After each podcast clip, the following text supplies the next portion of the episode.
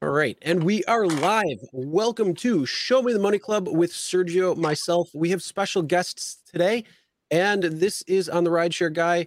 This is the YouTube version. Audio podcast is available on all podcasting platforms.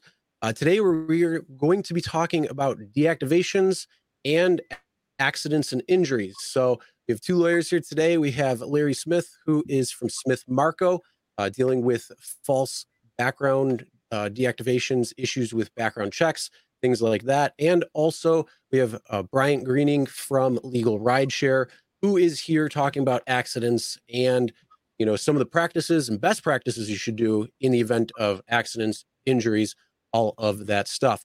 So, first off, we're going to get right into it. But if you need either one of their services, check the links in the description below. All their information, contact information is going to be there just tell them that RSG sent you or you saw them uh, on Show Me the Money Club. Let them know where you came from. Uh, and also, last thing, make sure you smash that like button. All right. So, Sergio, thanks uh, again for coming on. And also, uh, Larry and Brian, thank you for coming on and sharing uh, with what's going on. Because unfortunately, you know, accidents are a major part because you're always on the road.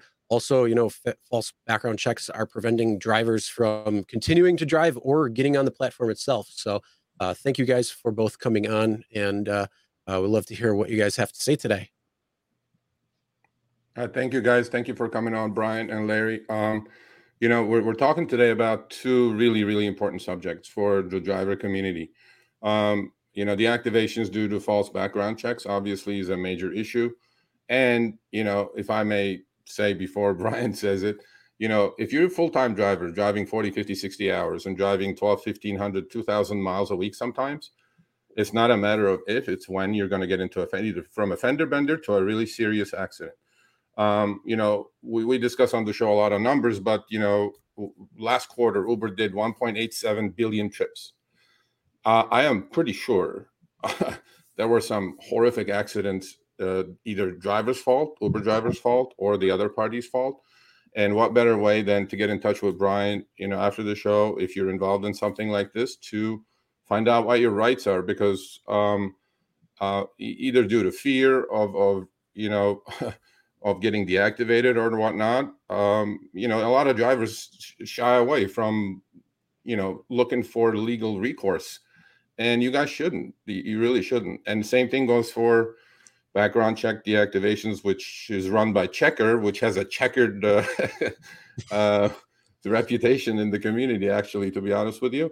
So, with all that said, I'm going to shut up and I'm going to pass it to Brian to introduce himself, what he does, and uh, we'll get into the show. Brian, welcome. I, I, really appreciate the opportunity to be here. Um, my name is Bryant Greening. I am an attorney and co founder at Legal Rideshare. Um, we are accident and injury attorneys. Um, we've been in this space for about seven years now, so we've been growing with Uber and Lyft. As you know, I can remember when we when we opened our doors, Lyft still had the pink mustaches on the front of the cars. Um, so, so, we're part of the community. Um, my firm focuses entirely on representing drivers um, who have been involved in accidents and who have been injured on the job. Um, it's you know you might ask why is an accident and injury attorney on the show me the money club? Well because that's what we're trying to do here. We're trying to put money back in your pocket when you inevitably lose it as a result of a crash. Um, drivers are entitled to collect things like mm-hmm. lost wages the cost of medical bills pain and suffering um, when they've been involved in a crash. And what we've realized over the years is that many drivers are hesitant to take what's available to them in terms of insurance money, in terms of personal injury protection, uh, depending on the state that you live in, and padding their pockets when really they're in their most vulnerable position. Um, so the reason why I wanted to come on here, and the reason why why Sergio and I were talking about this before um, he gave me the invite, was we want to arm drivers with the resources to protect themselves from the the very beginning, uh, even before an accident occurs, um, and then when the inevitable happens, arm them with the information that they need to present the best case possible to the police officer who writes to the who writes the report, to the insurance adjuster who's taking the initial intake, um, and then ultimately when you're fighting your claim against the insurance company, or if you end up in court litigating, um, making sure that you've crossed all your T's, dotted all your I's, and that you're going to maximize the money that goes back to you after you've lost it in this unfortunate event. So, Brian, I have a, you know, I do, we do talk a lot about the four phases of the insurance policy that drivers have. Unfortunately, a lot of drivers have really no clue what's being provided at what step of the trip, right?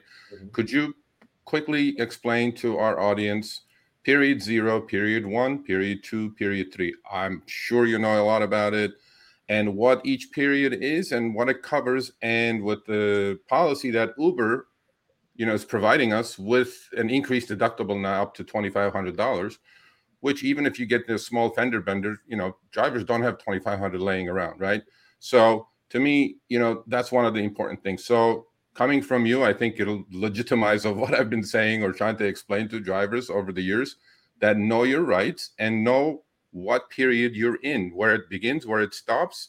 And please, um, you know, elaborate a little bit about that. Yeah, I'd, I'd be happy to. And I think I should start by saying that the insurance coverage really varies state by state. So what I'm about to say is more general. Um, and you're going to want to talk to an attorney if you get in an accident in your state or about your state to know how you're covered. Um, but to specifically address your point, there are the four stages of, of being a rideshare driver. Period zero, when you're not acting as a rideshare driver, you're running your personal errands, you're going to the grocery store. Um, in that situation, your personal insurance is going to be what covers you in the event of an accident. You know, somebody hits you, you're going to go through that other driver's insurance or your own personal policy. Um, period one is when you've got the app on and you're waiting for that ping. You're waiting to connect with a passenger um, cruising around. Drivers are extremely vulnerable in period one. Um, there's a lot of states that don't really offer any protection. The, the rideshare companies are able to opt out of coverage for property damage, for uninsured, underinsured motorists, meaning if you get hit by somebody who's uh, uninsured, your damages might not be covered by the rideshare policy. And your own personal policy may decline your claim because you're driving on the app. So you're technically on the clock. Um, period two is when you've connected with a passenger and you're on the way to pick up that passenger. Uh, and, period three is when you've got the passenger in the car.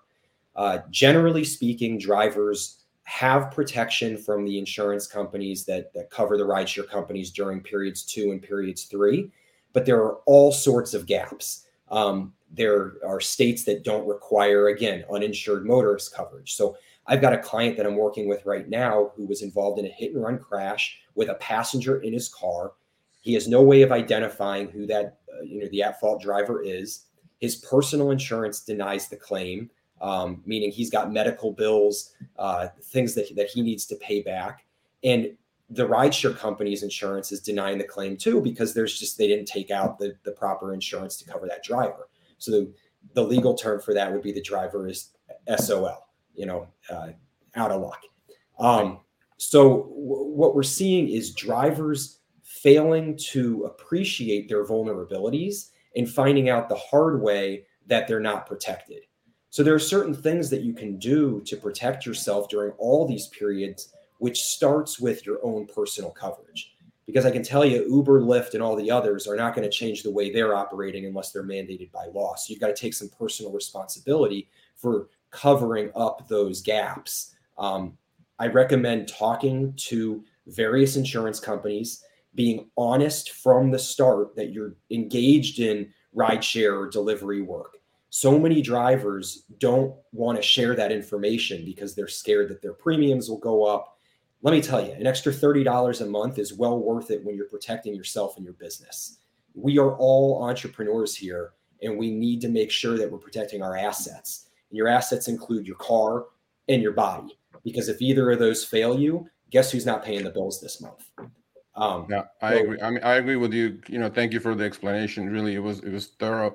Um, now, uh, for for all the chat, uh, live chat, you know, questions are flying. I'm going to refrain to just transfer your questions to uh, Brian or Larry, just for the fact that they have limited amount of time. Obviously, they have their own businesses to run. So, what I would actually uh, ask all of you is please, you know, uh, uh send send their law offices or send Brian or Larry an email, introduce yourselves, and ask your questions because, you know, for for an hour, hour and a half episode, you know, we can't really do all the Q and A. But it's not that I'm shining you guys off. Seriously, it's just a matter of timing and how much time these gentlemen have, you know, provided for this for this episode. Um, so, uh, Brian, I was in a hit and run, just like you said. You're dealing with a passenger. I mean, you're dealing with a with an with a, driver at the moment, and it was by the time I could get out of the car, the, the the guy took off. It was on the freeway.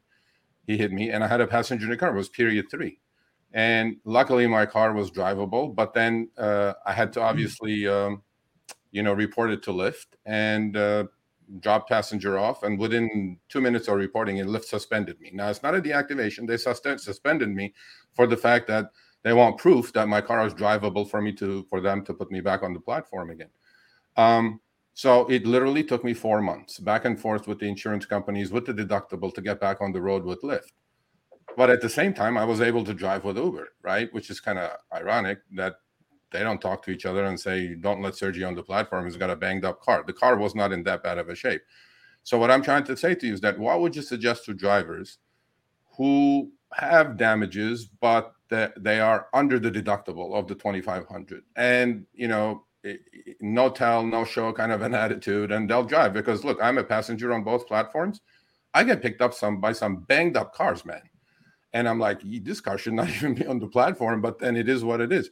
So what would you suggest? How do you deal with that deductible? Um, you know, that is quite high actually, 2500 bucks. It's extremely high. And unfortunately, there's not really a way to avoid the deductible if you're forced to go through the uh, rideshare company's insurance policy. That it just is what it is. But the way that you protect yourself is by taking out a policy with a smaller deductible on your personal insurance that that will then um, pr- basically fill that gap. Um, there are many policies that you can that you can purchase where you can say, I never want to pay more than say a five hundred dollar deductible. Now, again, you pay for that in your premium, but you're capping your deductible by protecting yourself from the beginning, telling your personal insurance policy that you want this coverage, that as a rideshare driver, you understand that there's this high $2,500 deductible and you want to limit your losses. Um, so it starts with being proactive. Um, the second thing that I would recommend is you always want to try to mitigate your losses. Drivers are sometimes hesitant to go out and rent a vehicle because if they're used to having their own car. Well, you know, it can be expensive to rent a vehicle. It can cost you $300 a week or more. But it's better to be on the road making money and earning, say, $300 less a week because you're paying the rental as opposed to losing your whole $2,000 that you typically make.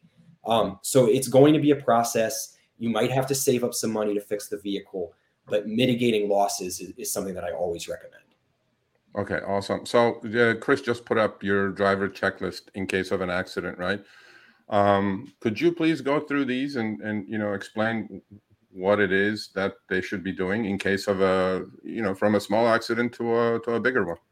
Yeah, you know, the the most important thing I think is to treat every accident the same, um, because every accident has the ability to affect your livelihood. Um, whether you're injured or not injured, you, you need to get the police out to the scene.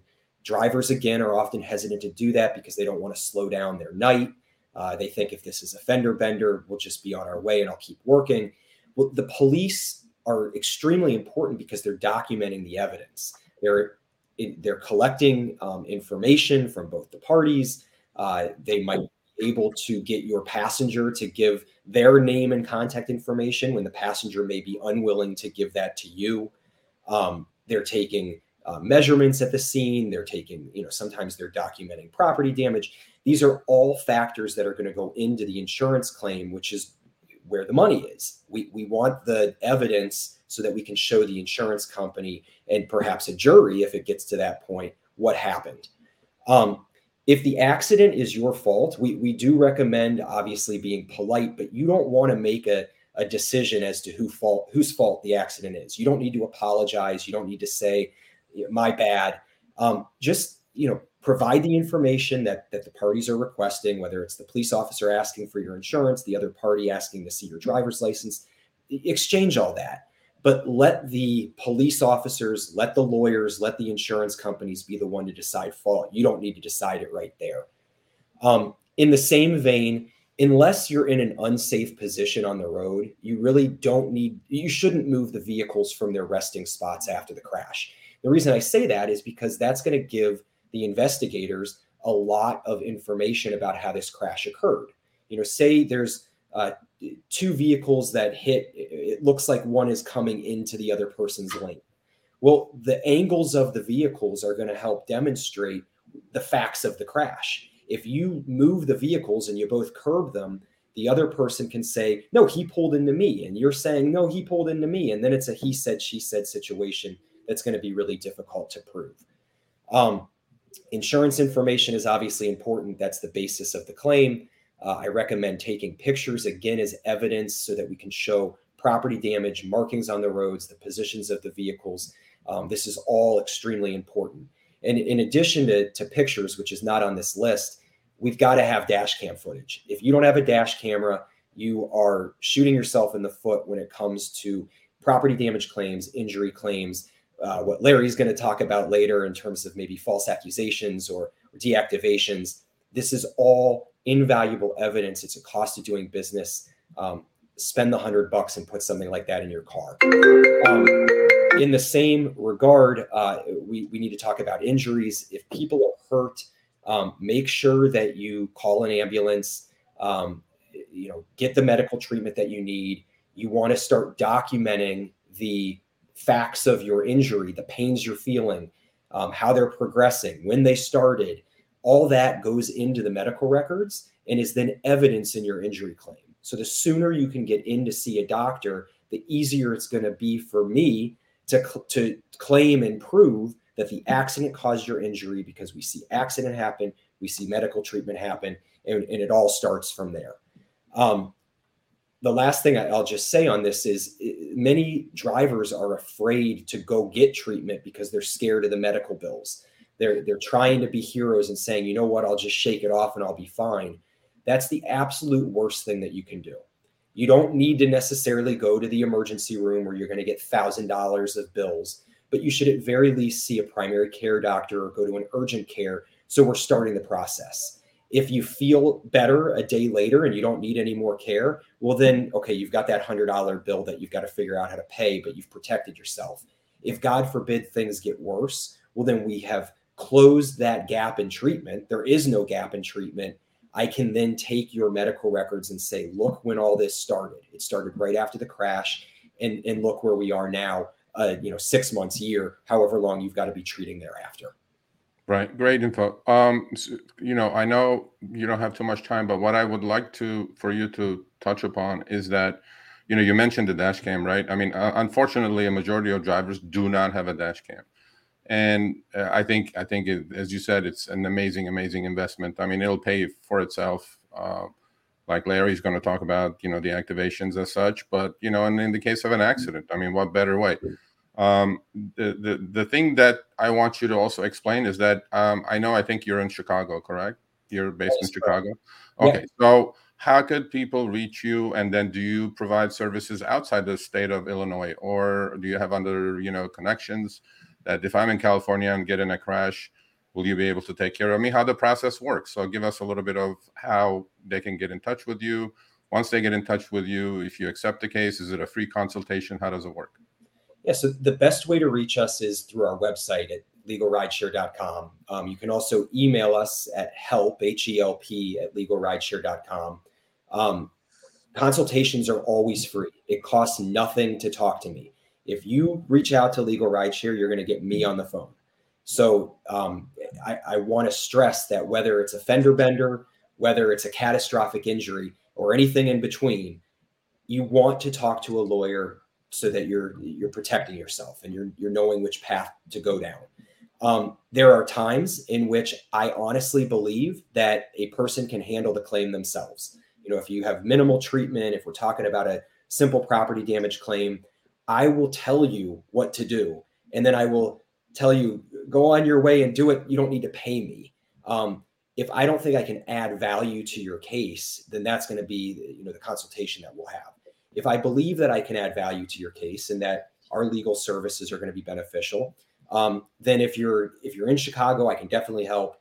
Um, if you're out of Chicago, I can certainly point you in the right direction. And we have contacts that we trust nationwide. I've got a rideshare lawyer ready to go in all 50 states. So if you're in Wyoming and you get in an accident, I'm going to give you the consultation, and if I can help you, great. If I feel like we need to talk to somebody who's who's in Wyoming um, to to make sure that you're best protected, I can send you there. Um, so no matter where you are, I would be happy to consult you for free and, and then um, direct you in the right way. So uh, one last thing for you. I mean, I know you deal with Lyft and Uber insurance companies. It's not them, obviously. They, you know, they have bought a commercial insurance package with some insurance company or not. Um, how difficult are these people to deal with? I mean, are, are you know, because in my case, they were truly difficult. Like I, it was like talking to the wall. Um, but um, you know, we hear horror stories that you know people try to handle their cases themselves and they're just not getting anywhere with the adjusters or the the other insurance company even if even if the accident wasn't their fault. We hear that all the time. So uh, truly are they really this difficult to deal with? I mean obviously they don't want to pay out you know they're on the other end but um you know the the drivers are making the companies. I mean they were making them money. So to me it's like um i, I think i think it, you know the best advice probably would be just to uh, protect your rights. Other than that but if you have anything to finish or add to whatever we spoke about floor is yours. Yeah just to answer your question the insurance companies can be very difficult to deal with because it's their job to protect their money. You know it's not their job to pass it out to you. Um, there are cases in which drivers have great success by themselves but i can tell you you are making a mistake if you don't at least talk to a lawyer beforehand to know what your rights are. One of the things that I, I see all the time is drivers who spend the first three, four months trying to do it themselves and then coming to me and saying, Hey, can you pick up where I left off? A, a lot of times I can, but a lot of times there have been mistakes made that make the claim much more difficult than it needed to be and make the recovery much less than it should have been. So if you call the lawyer, get the consultation from the beginning, at least you know what you're doing when you're talking to the insurance adjuster if you decide to handle it yourself. Okay. Then uh, I one quick uh, you know addition to that. I mean, we know the the the you know the gig economy doesn't exist of only rideshare. You know, we, we have obviously food delivery, package delivery, all kinds of things, Instacart. Um, from what I know, um, because I see it on my statement, um, Uber or Lyft or Uber Eats, DoorDash, Grubhub, none of these companies are responsible if you get in a crash during a delivery, or are they? You know, some of them have coverage. There are okay.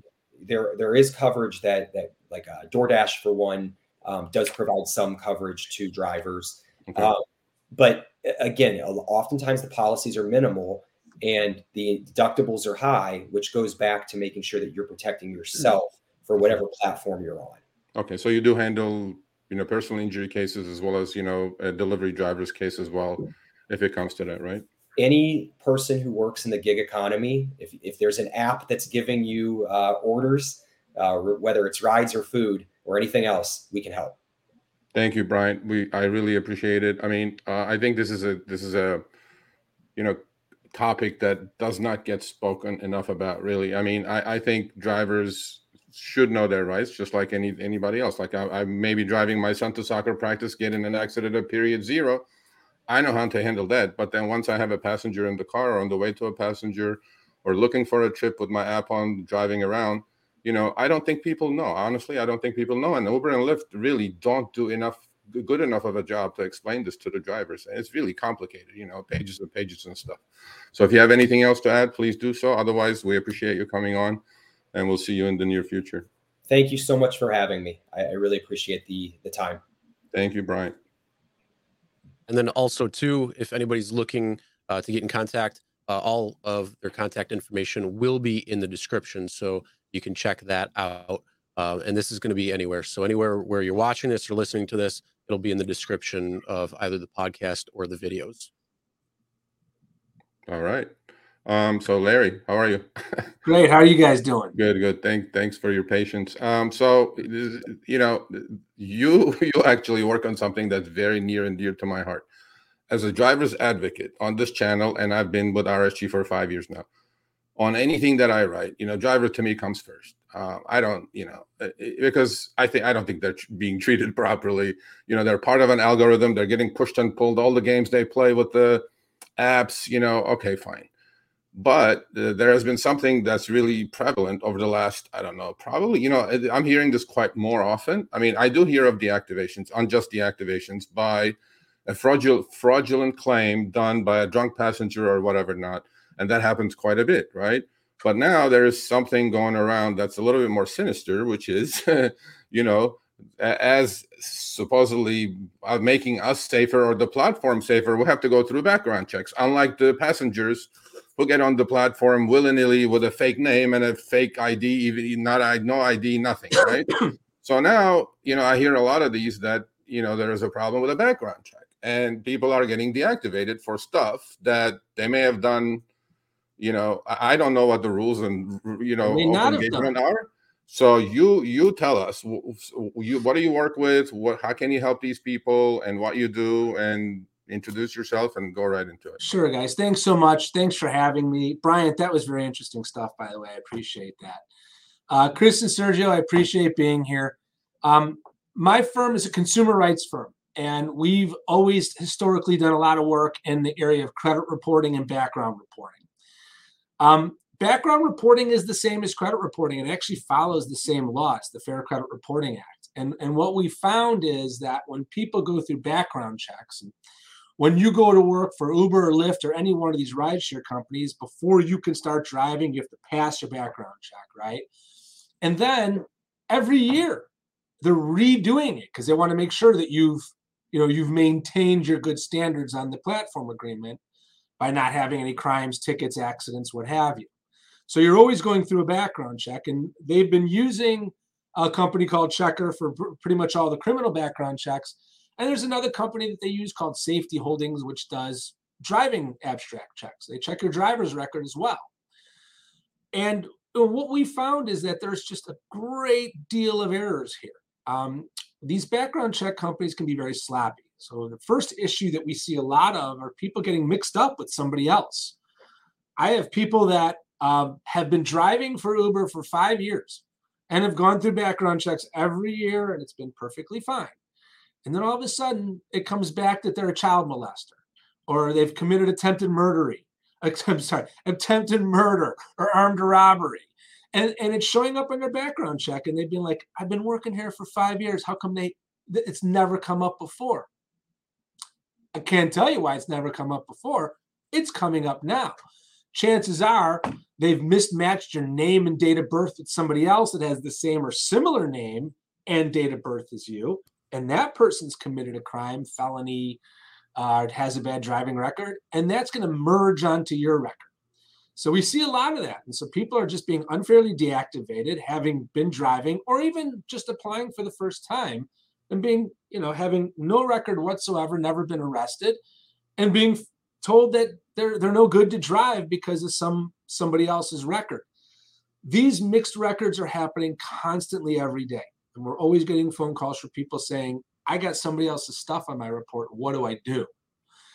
The other issue is outdated records. Um, you may have done something a, as a young person, and here you are 20, 30 years later, and maybe you got it expunged.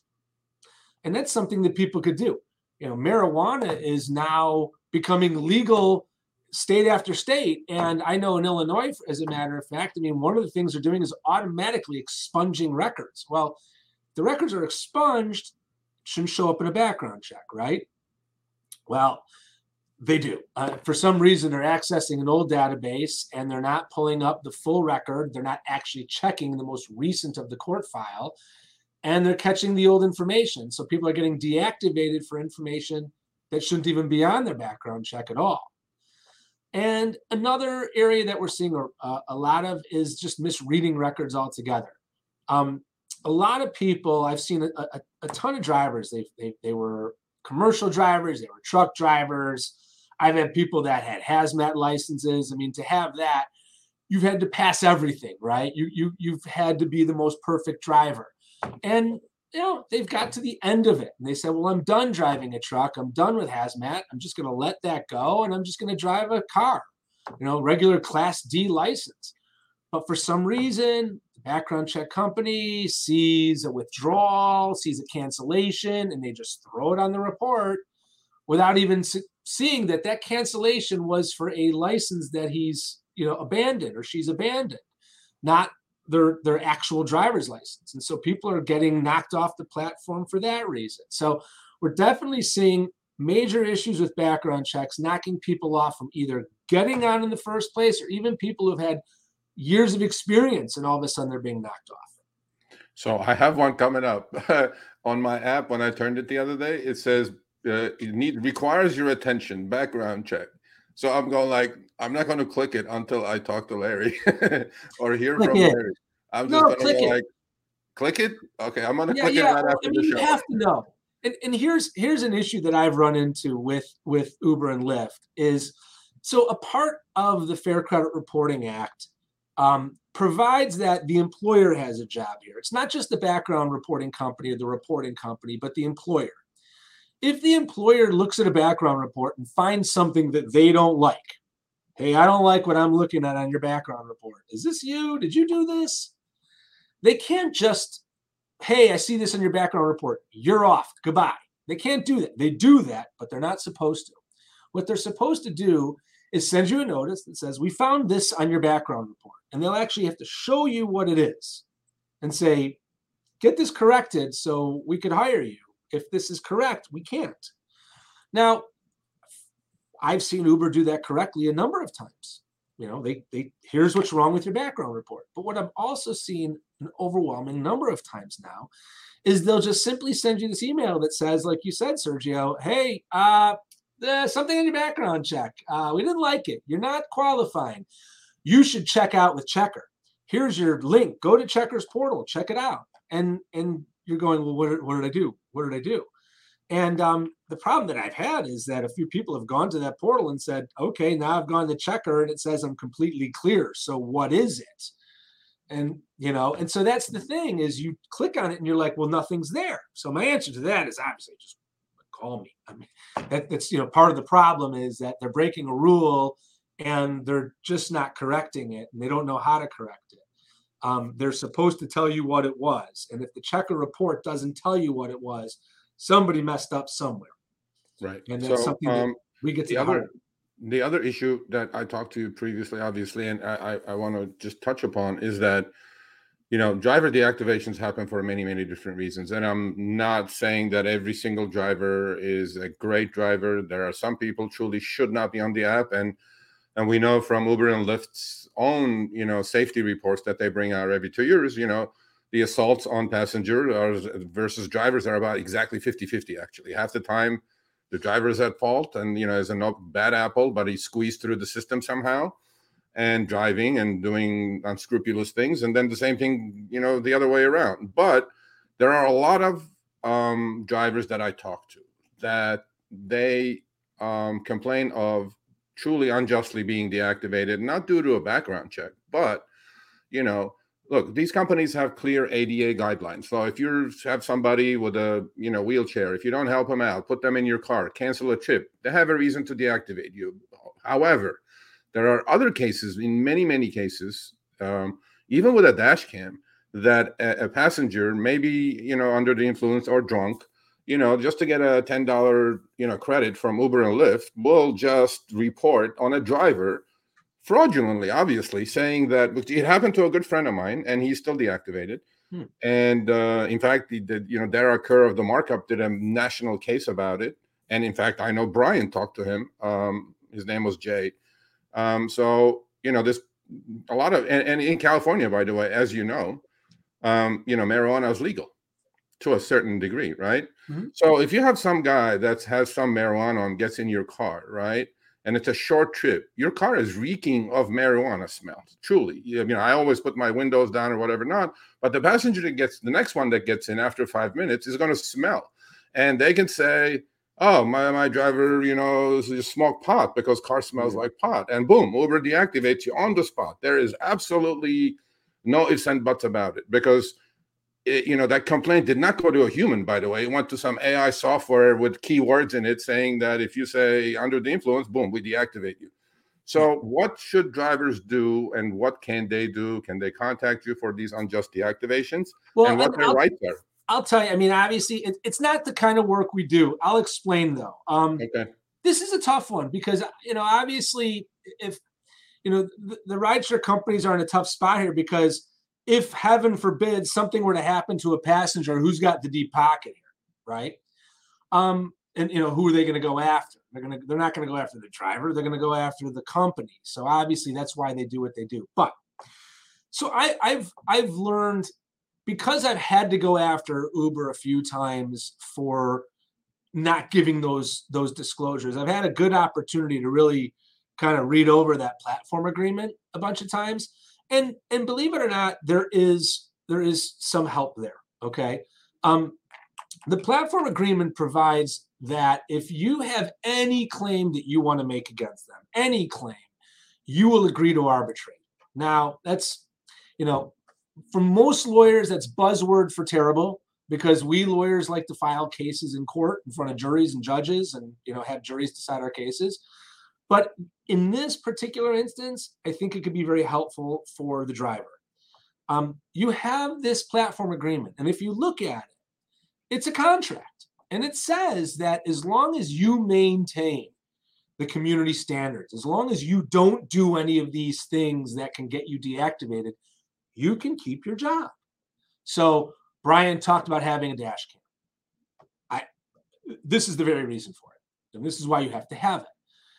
Collect your evidence, take your pictures. I think those are great bits of advice because what you can do is if you do get deactivated, read that platform agreement. It's going to tell you that you you can't sue us, but you could take us to arbitration. And I know people will say, well, when I try to get information from Uber or Lyft, they won't tell me who it was. They won't tell me who said it. Hey, you don't need that. Okay. You have this arbitration agreement. It says the first thing you're supposed to do, I guess, is send them a pre filing letter that tells them what your gripe is. And you have to give them 45 days to respond. Okay. And you get that 45 days. Now, they might respond to you. And if they do, you might get to get a phone call where you tell them you know what happened now if they don't want to accept you you file the arbitration there are two forums that they have them in there's JAMS and AAA when you file an arbitration it's like filing a lawsuit but it's not the same thing because you don't have the rules like the federal rules of procedure or the rules of civil procedure that could really confuse and scare people arbitrations are very basic you just file and then you get assigned an arbitrator the arbitrator is usually a retired judge, so they have a clue. And when you get there in front of the arbitrator and you get your date, you get to meet with them, the arbitrator might ask, Do you want to do discovery? Do you want to get some information? You get to tell the arbitrator, I want them to turn over what complaint they got about me. Now, if they say we're not going to turn that over, I find it very hard to see how they're going to possibly prevail in their claim. You know, you're going to have your arbitration and you're going to get up in front of the arbitrator and you're going to have your dash cam, you're going to have your evidence, and you're going to show that I did nothing wrong. And they're going to have to prove that you did. Now, I know that's extreme, taking a case all the way to an arbitrator with an arb- to an arbitration with an arbitrator. But that's what you have. And they have to answer to it. And it costs them money to do these arbitrations. So you if you push that envelope, you might find yourself getting the answers you want. And if you don't, at least you're to get your opportunity to have your, you know, not your day in court, but your day in court, where you're going to get to talk to a person who's an independent and is going to treat both of you the same and give you your fair day. And that's pretty much the best I could do for that situation. It's a tough. I, you know, I appreciate that because I I get emails constantly saying that I got unjustly deactivated you know people don't know see this is like such amazing information i appreciate it but you know the other thing is also a cost right how costly it is to file an arbitration claim that's the best like $105 at the most okay. it's okay. Uh, so to file a federal lawsuit it costs $402 To file an arbitration, it costs like 105 or 110. And they have to then, and this is where it gets to be a bit of a benefit because somebody has to pay the arbitrator. Like they cost money. They do, not you. Um, if they had an arbitration agreement that made you spend all that kind of money, it would be unconstitutional. It'd be struck down and you'd have your day in court. But there's this law called the Federal Arbitration Act. And as long as it's fair to the to the consumer, it doesn't, you know, literally prevent them from having a hearing because it's overly expensive, then they get to do it. So what these companies do that force arbitrations, and by the way, Uber and Lyft aren't the only ones that force arbitrations. All your banks do, all your credit cards do. They all force arbitrations. They have to pay for them. Okay. And there, you know, there are, I mean, in the industry that we're involved in, there are some companies that we think they're shady, right? They're trying to get the last hundred bucks out of a driver saying that, yeah, we'll get you reactivated. It's easy to do this, to do that, right? I yeah. mean, what do you say about that? And and is it is this is this something truly a driver can take upon? And if they do prevail at arbitration, is there back pay? Can they require Uber or Lyft to pay them for the time that this process took? Because sometimes it may take six months. My opinion is that your case in the arbitration is a breach of contract case. Okay. My opinion is you are technically suing them for breaching your contract. And so, what are your damages for breaching your contract?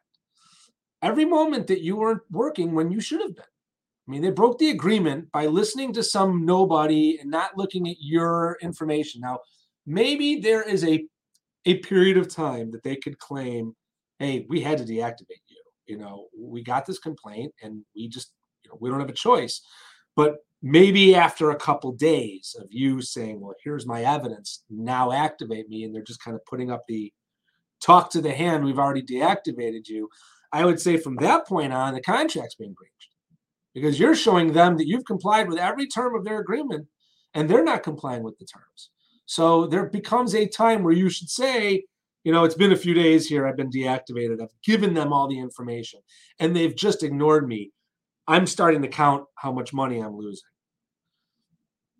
Okay, and great. as far as so, whether or not they could win these things, I mean, I'll be honest with you. Um, well, I, I think you know the way you said it. I mean, it, it looks like it's going to cost them more than it's going to cost you because they have to show up. Number one, and you know there are thousands by the thousands. You know, if you take them to arbitration, I mean, at some point, right? Um, you right. know, especially look, especially if you didn't do anything wrong, because Uber and Lyft have. I mean, I I, I don't want to make fun of this, but they have an LAPD policy kind of. You know, they shoot first, ask questions later. And I'm like, you know, they just willingly deactivate people. A great driver for five years with 10,000 trips and 495 rating. And they'll be like, you're gone because this passenger thought you were under the influence because your car smelled like marijuana. I'm like, the passenger before you just stepped in and reeked of marijuana. Now, what am I supposed to do? Like, you know, go somewhere, get my car professionally cleaned before I drive again because I'm losing money for the next yeah. hour or two just to get rid of the smell. So, I mean, it's a small, minor thing, but it does happen all the time. And and as a driver's advocate you know this is great information that you provided.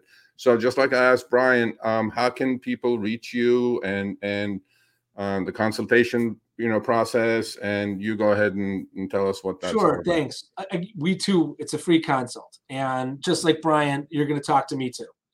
Um, i'm accessible uh, you contact us at our, our, our website, smithmarco.com. We also have protectingconsumerrights.com. Uh, we have a phone number, 888 822 1777. Uh, you, will hear from my assistant or me, but you're going to talk to me because I'm going to consult with you. Whether I can help it or not, whether I can actually take your case or not, you're going to talk to me. Um, I'm, I'm accessible that way. Um, we don't cost anything for the consultation. And if we take the case, we don't cost anything because the Fair Credit Reporting Act provides for the payment of attorney's fees. So I could defer taking any payment on the case and make them pay my fees when I'm successful. Um, and as far as where I could represent you, these are federal cases. Um, so my firm, uh, our lawyers, we are licensed. Chris, in, are you there? Uh, we are. We have federal certificates in I'd say okay, we're all freezing. Something is happening with StreamYard. So uh you hear me? Okay? You're there, right, Brian? I think you're freezing. I'm hearing uh, okay. Larry talking okay. fine. No, everybody froze. Sure. Okay, uh, Larry, you just we just lost Streamyard, our link. So just if you don't mind, go back through the last thirty seconds of what you said, please. Sure. What I was, I don't know what you last heard, but I would say I'm accessible. Um, our consultation's free. Um, I don't cost anything, you know. And if we take on the case, the Fair Credit Reporting Act provides the payment of attorney's fees. So you don't have to worry about paying my fee. We defer our fee because the law says that the other side's going to have to pay our fee. As far as where we can take cases, these are federal cases. Um, we have offices in both Sarasota, Florida, and Chicago, Illinois. But my partner and I are also licensed in federal courts all throughout the Midwest. Um, I like, you know, Wisconsin, Michigan, Nebraska, Colorado. I mean, all throughout. And I'll tell you, I think there's maybe two or three states that we don't have a connection where we can handle uh, your case. Uh, unfortunately, if you're like in Montana or Idaho, I might not be able to help you. Um, but everywhere else, uh, if if I'm don't have somebody, if I'm not licensed there, if my partner's not licensed there, again, we have a network of consumer rights attorneys that we're friends with that handle Fair Credit Reporting Act cases uh, that are always there to help us out too. This is great. I mean, this is so helpful. Seriously, both of you, we thank you so much, Chris. All the info is in the show notes, right? Yep. Both so their if you want to websites. contact Larry or uh, Bryant for either you know a false background uh, deactivation check or uh, you know an accident injury, uh, again, everything is going to be in the description, so you can get hold of them. And like they said, if they can't help you, you know, based on where you live, at least they know somebody who can. So reach out to them uh, because they're going to be able to be the best at help. Uh, Sergio, you said earlier those those fly by nights uh, websites that pop up and uh, try claiming that they'll get you reactivated or whatever it might be. Um, you know, you want somebody you can trust. You want somebody you can know. Uh, so you want somebody who's actually been accredited and you know being able to to do these things. So you know, either Larry or Brian, depending on your needs, uh, this is uh, the best way to get hold of them and at least start the process. Right. I mean, look, guys. You know, we, have a, I mean, huge. You know, we're growing audience, but it's it's growing by the week, by the day.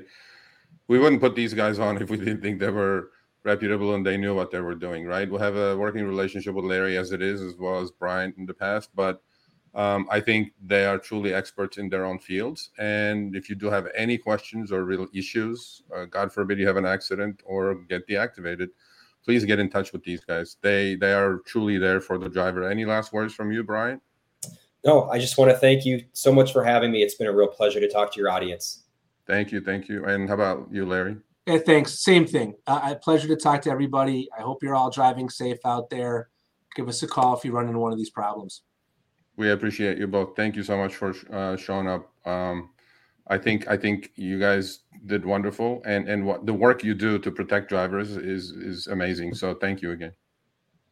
Yep, thank you. Thanks, guys. All right. So we right. are going to move on with our show, but yes, that is some amazing information, especially uh, one of the big things is when it comes to deactivations. And, you know, yes, Larry does, you know, the, the Checkr backgrounds, the background deactivations there. Um, and everybody's like, well, what about, you know, X, Y, and Z falsely deactivated from from uh, a rider? You know, right there, that info is is tremendous. So if you have been I did not know that. reason, I didn't know that. I Oh. didn't know what Larry said. I, either. honestly did not know. I was like, man, I've been around for I mean- seven years, and I read the TOS page for you know Yeah, page for here. page, and I was like, oh, really? Wow. yeah. So uh, yeah. So yeah that type of information is great to know then you know actually needing some sort of representation when it comes to an accident injury you know something like that because you know the, the more you're on the road the greater the chance you have of getting into an accident um Yep. you know it's it's you say if not when i say um the greater chance the greater probability um you know knock on wood i've been driving for X amount of years and haven't had an accident. So uh, that's good. But again, you know, at any time it could happen. You know, you got some moron who's not paying attention, runs a, runs a stoplight or a red light, T-bones you. What happens then? So um, You know, but you know, we talked about that. Uh, uh, you know, um, uh, California uh, legislature who was in a car and got T-boned because his driver was busy looking at his app, probably trip radar, right? And now Mhm. he's passing a law that every driver has to get trained, right?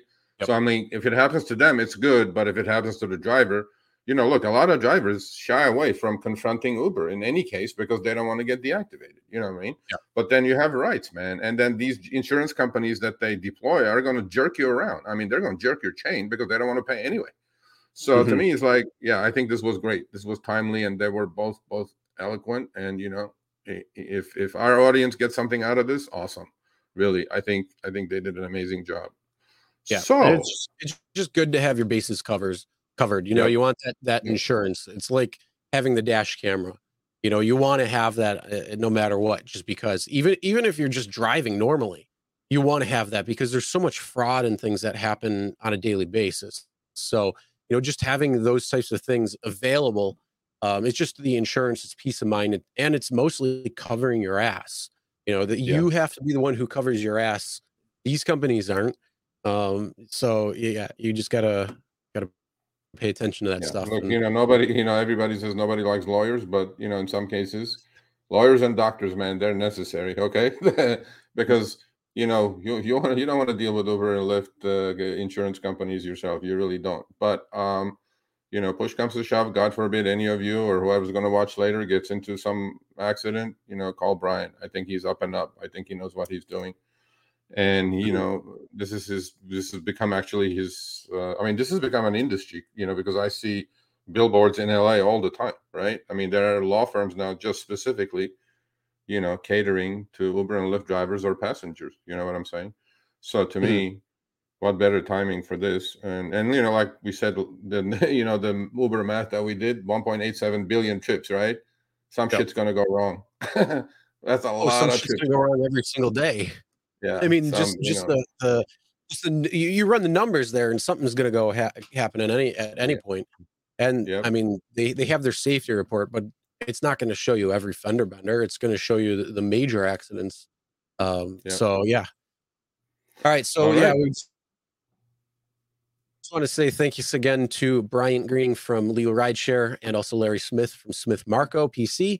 Uh, again, if you guys need uh, any other services or anything, uh, it will be in the description. So whether you're listening to this, whether you're watching this uh, right now, either live or on the rerun, uh, again, it's going to be in the description. Uh, so, all right, let's move on. Let's talk about uh, where, where do you want to go? You, you want to start wherever, wherever you want to go. We go with your flow. all right. Well, you know, one of the big things that has been uh, talked about over the last couple of years that's now looking like it's starting to come to fruition is Uber and Lyft are finding ways to make more and more money by squeezing advertisements to the passenger during and before the trip. And they're going to be looking yeah. at different ways not only to do it in app, in tablet. Oh, speaking of tablet, remind me later because I do have something big that I want to talk about later. Um, that's not even in the show, but we're we're just going to mention it. Um, but then also, uh, they're going to be putting different advertisements up and stuff like that. So Here it is. Just when you thought you got rid of Uber. um, you know what? This is I did, they've been testing this actually for the last six to eight weeks. Um, obviously, it's going really well. So mm-hmm. supposedly, mm-hmm. according to them, you know, it's free money. I mean, you know what they're gonna do, which I thought, you know what, I I usually, uh, you know, talk a lot of crap about these companies, but I think this is another brilliant idea of theirs. Um, just like oh, the upfront sure. fares. for sure. I mean, think about it. You, you, if you can squeeze ads onto your platform when you open up your Uber Eats app to, to order, and then you get a little ad at the bottom uh, or the top or something. Uh, hey, that that's going to be advertisers paying them money on top of the ride or the delivery itself. It's just smart business well, on their end. But yeah. question no, is, I think I think it's brilliant, right? So, so and this is not on Uber Eats only, by the way. This is going to happen during trips. So let's yep. say you order a trip from your house to uh, you're going out to a restaurant or you're going out to a mall, right? So what Uber is doing is Uber is going to do targeted ads on your way on the trip from your house after you get picked up all the way to the mall. So imagine, you know, they're going to do very localized. Initially, it's not going to be like that, but ultimately, that's what it's going to turn into. because according to Uber, it's going to add about a billion dollars uh, to their revenue by 2024. The guy's sitting in your car anyway. No, look, there we all have ad fatigue. Okay, every time I get on Google, I, they try to sell me something. We all have that. However, yeah. I think it's a it's a no brainer when it comes to Uber and Lyft. And Lyft, we're going to talk about as well. They're doing this too. Um, you know, I, I I don't see any downside on this. Now, in some cases, they may be asking the driver to put a tablet in their car. Um, I wonder what the split's going to be because I don't think as a driver you should put a tablet because Uber or Lyft is telling you to put a tablet to run their ads on you in your car. It's your mm-hmm. private car. So what the break, you know, the the you know, you know the split that we have in ride share now 50-50 almost, right? What is the split going to be? What are they going to pay the driver? We don't know yet. This is you know, in trials. It's been going on. And uh, of, of, of course, Uber sells it as if you do watch our ads and we can sell you some additional stuff on your way to the mall, maybe a store or two at the mall is going to advertise because they know where you're going. Look, we know this. They have an immense asymmetric information advantage. They know where the passenger lives, what restaurants they go to, what bars they go to. They have all this information, right? Yeah, so, what's better way to target ads towards that? Well, well, yeah, you you just said the key word, target ads. Think of it this way: you pick up so how many times have you driven at night where you pick up somebody who's at the bar and then they're like, "Oh, I want to go to to go get tacos or something," yep. and the apps know this, so they can say, yep. "Hey, we we notice you're getting out of the bar right now because of your pickup location, and you're going." home but we're going to show you this ad for you know that taco place that you really like going to yeah. and that why not just implement it into the system or even yeah, having I, it up up on it's it's yeah it's genius on their parts but yeah i want to know, know why they, why they didn't do it before honestly because i thought it was like a match made in heaven right you have the drivers you know driving nothing to do with it the passengers in the back seat just like you said you know maybe they're looking for some fatty tacos i mean hey man you hmm. know uh, or whatever. I mean, to me, it's like I think it's brilliant. I think you know value added without really costing them anything. It's just a push ad yep. in the app. Now, most we know. Okay, well, from my own experience with thousands and thousands of trips, I know for a fact that most passengers get in the car, and they're mostly on some other social media, you know, checking their Facebook or Twitter or whatever, right?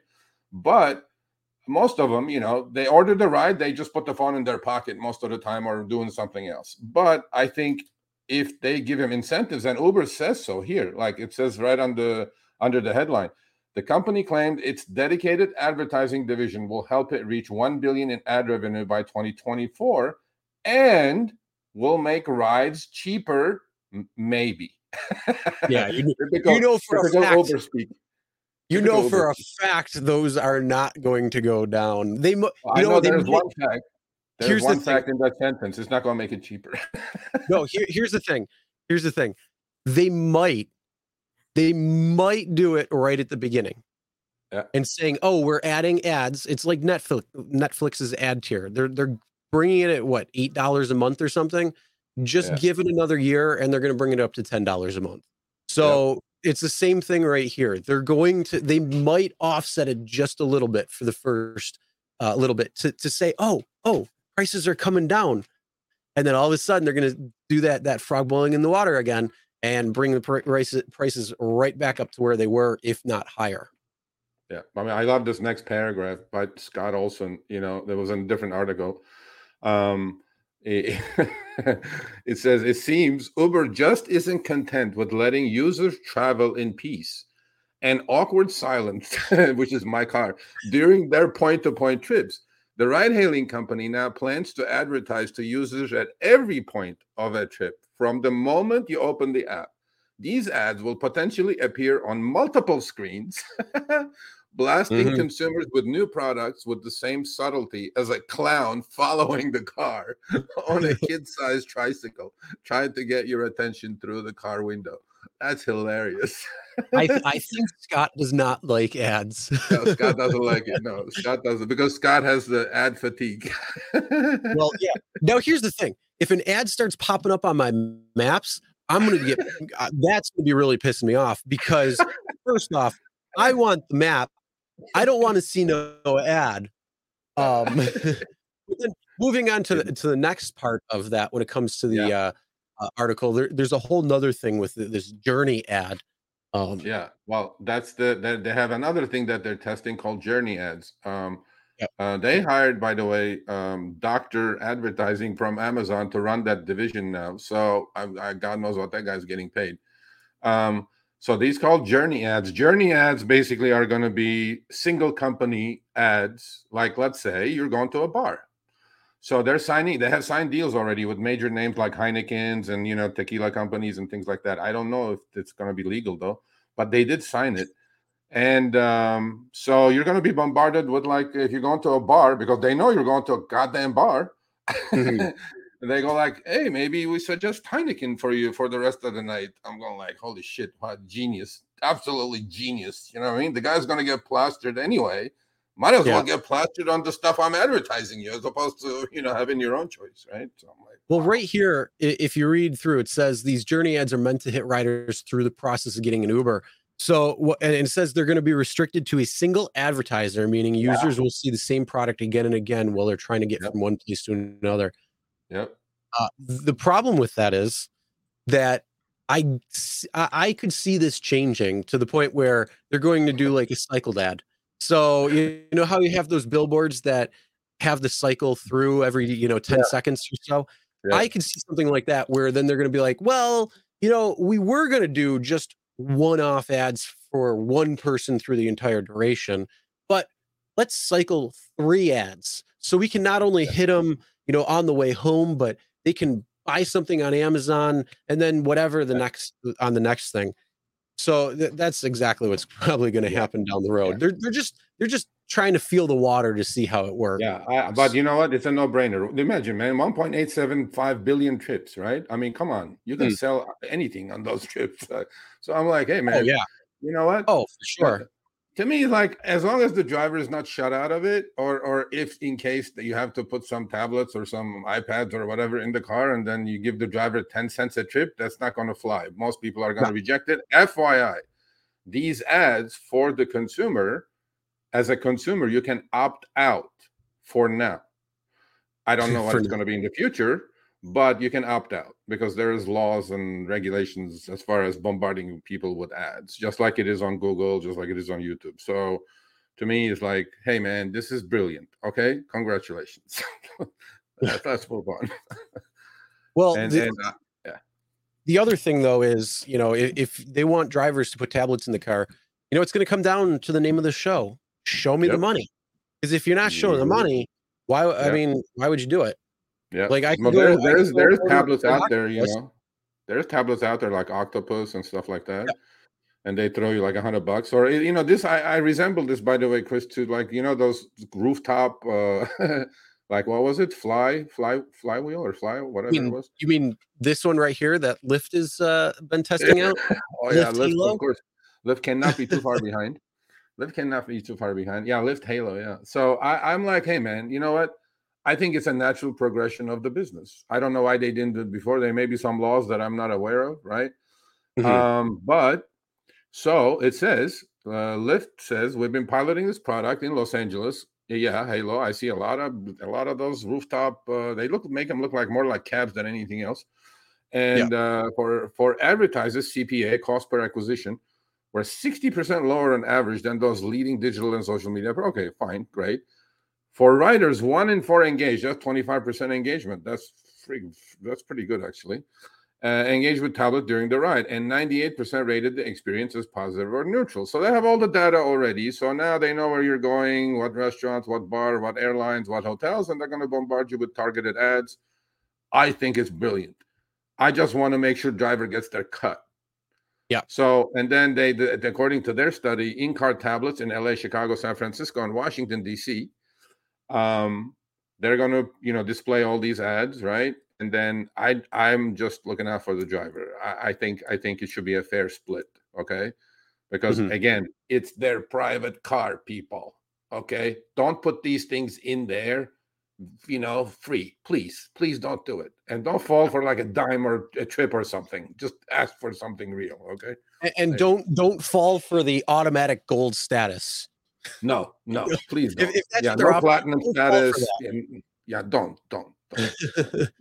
I mean, that, eh, yeah, I, I get it. Hey, hey, it, it's smart moves, and if they can incorporate the pay model to be, you know, something that can actually be beneficial to drivers, that I think could be a win-win situation. But the thing I is, so they have to make it where it's going to be worth it for the driver. Well, we know what the history of their take rate is, so Yeah. you know, it may Uh, it may it- start nice. It may start nice. Right here, right here, right here. Oh wait, Yeah, no, right here. Oh yeah, yeah. yes, bro. Kids Speaking- TV. Speaking of take rates, uh, if you- if you haven't watched uh, our our other uh, contributor Joe, who is a regular on the rideshare guy, uh, he Yeah. had he he's been having a little bit of gripe lately with Lyft, and I get it. Uh, a lot of drivers have been having some gripes with Lyft lately, uh, especially the, the the smartest decision in the world by some jackass moron uh, who said, "Hey, gas prices are down. Let's take fifty five cents off, the ride." And uh, what we were going to give the drivers because to help offset. And when that happens, gas shoots up a dollar and a half or something, and it's ridiculously high in California. I have me still. I have not seen anything change, uh, which. I'm okay with. But uh, um, they just announced that they are going to be adding a new fee. yeah, yeah. You know, you know.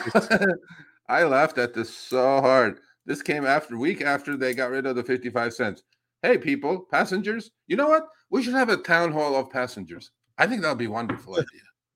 You know, this is how badly you guys are getting screwed, passengers. you know, so so Lyft goes, yeah, we take the fifty-five cent uh, the peanut from uh, the drivers because gas prices took a shooting up to seven in California, but that's okay. Guess what? Oh wait, we'll take that fifty-five cents. We'll never return it to the to the passenger. We'll just keep it for ourselves because, Yep. like you know, you know, you know who said this, right? You know who said this? The same problem that they're having the insurance costs rise, right? You know, Mhm. does this company truly follow Lyft to the T? Because Dara on our interview said what? Oh, insurance premiums have tripled over the last four years. That's why the cost of insurance are so high. That's why our take rate has to go high. And I did an article on the new uh, statement, by the way. It came out amazing. So we're definitely going to hit those with screenshots of mine. Beautiful article. So people, please go read it. It'll probably come out next week. And I'm like, of course, that's what Lyft did. Take it from the poor, the driver, give it to the rich, Lyft. I'm like, you know, you would think they take the 55 cent surcharge away to help the passenger lower the cost of the ride. No. they go right. I'm like, Yeah. bro, I'm so sick of this shit. It's not even Cheeky, I gotta say, I gotta do a special shout out right now, to Cheeky, because I, I keep seeing uh uh you know posts about around the area and and Bills Mafia and that. So go Bills. That's gotta right. gotta take the, the little shout out Oh, there. But yeah. yeah, you know, Yeah. it- th- this is this is the problem that you're gonna start seeing. You're gonna start seeing these thi- things tack up, and then all of Yeah. a sudden, you know, you're you, you- you're seeing 50-50. Then you're gonna start seeing 60-40. You know, 75-25, the opposite way of what it should be. um, and, and then it's like, well, here we're gonna throw you peanuts at that point. Yeah. Um, I heard yeah, I heard Formica I heard Formica like peanuts. I, Oh, I'm at you. assuming, but but he- here's I'm the gonna- thing, like. What no, no, go ahead. Okay. Yeah, but you know, this is this is what you're going to start seeing. You're going to start seeing, oh, we're we're going to have more service fee because of uh, this, and we're going to have more of that. And Uh, you know, you know, on the new statement, on the new statement, um, service fee is turned into commercial insurance now.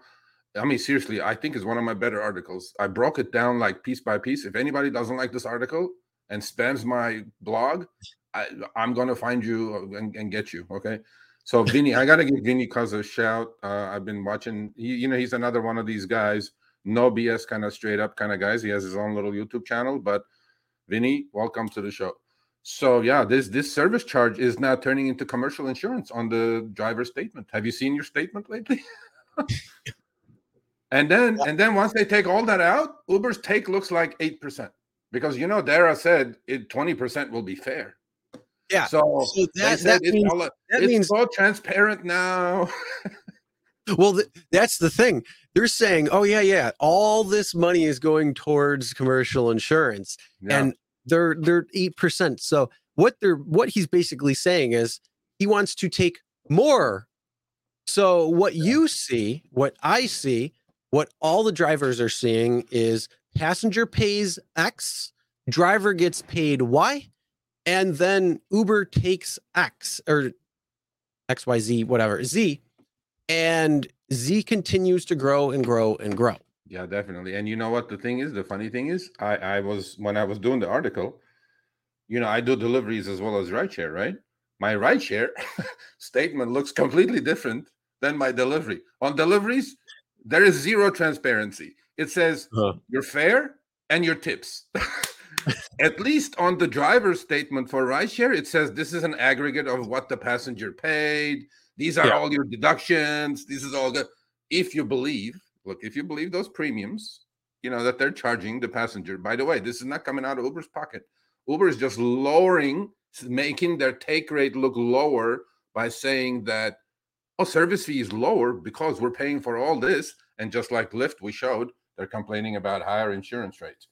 Mm-hmm. I'm like, at some point, you know, everybody should be an LLC and go get their own commercial insurance because it's outrageous what what you guys are paying for so-called yeah. commercial insurance. Yeah. So, yep, yep. Well, I- you know I'm- what? Uh, actually, before we go go on, first smash that like button. yeah, uh, if you join this, smash it. There was some great info, especially from uh, our two lawyers that were on earlier. Great info when it comes to it because this is something again you just want to have those insurance peace of mind in the background. Smash Yeah. that like button, um, and then also one quick thing for those who drive using an iPad. Uh, update. it- it- this is only for iPad M1 users and now M2 because they just announced it. Uh, if you use the iPad Pro M1 or M2, download iPad uh, 16, uh, iPad OS 16 or whatever. They have Sidecar now, so you can actually have both apps or up to three apps running at the same time. So if you're multi-apping, it's going to be much safer. You can actually have both Uber and Lyft opened at the same time, right next to each other. Uh, no problems, no issues. Uh, and I got to say, I like it a lot better. So instead of trying to swipe through or something, so much easier doing it that way. I've So- had I've had double phones since the first day, so I've yeah, yeah, Android, but Yeah, Uh, yeah, I- I use- baby, I love that game. Let's play that game. Let's.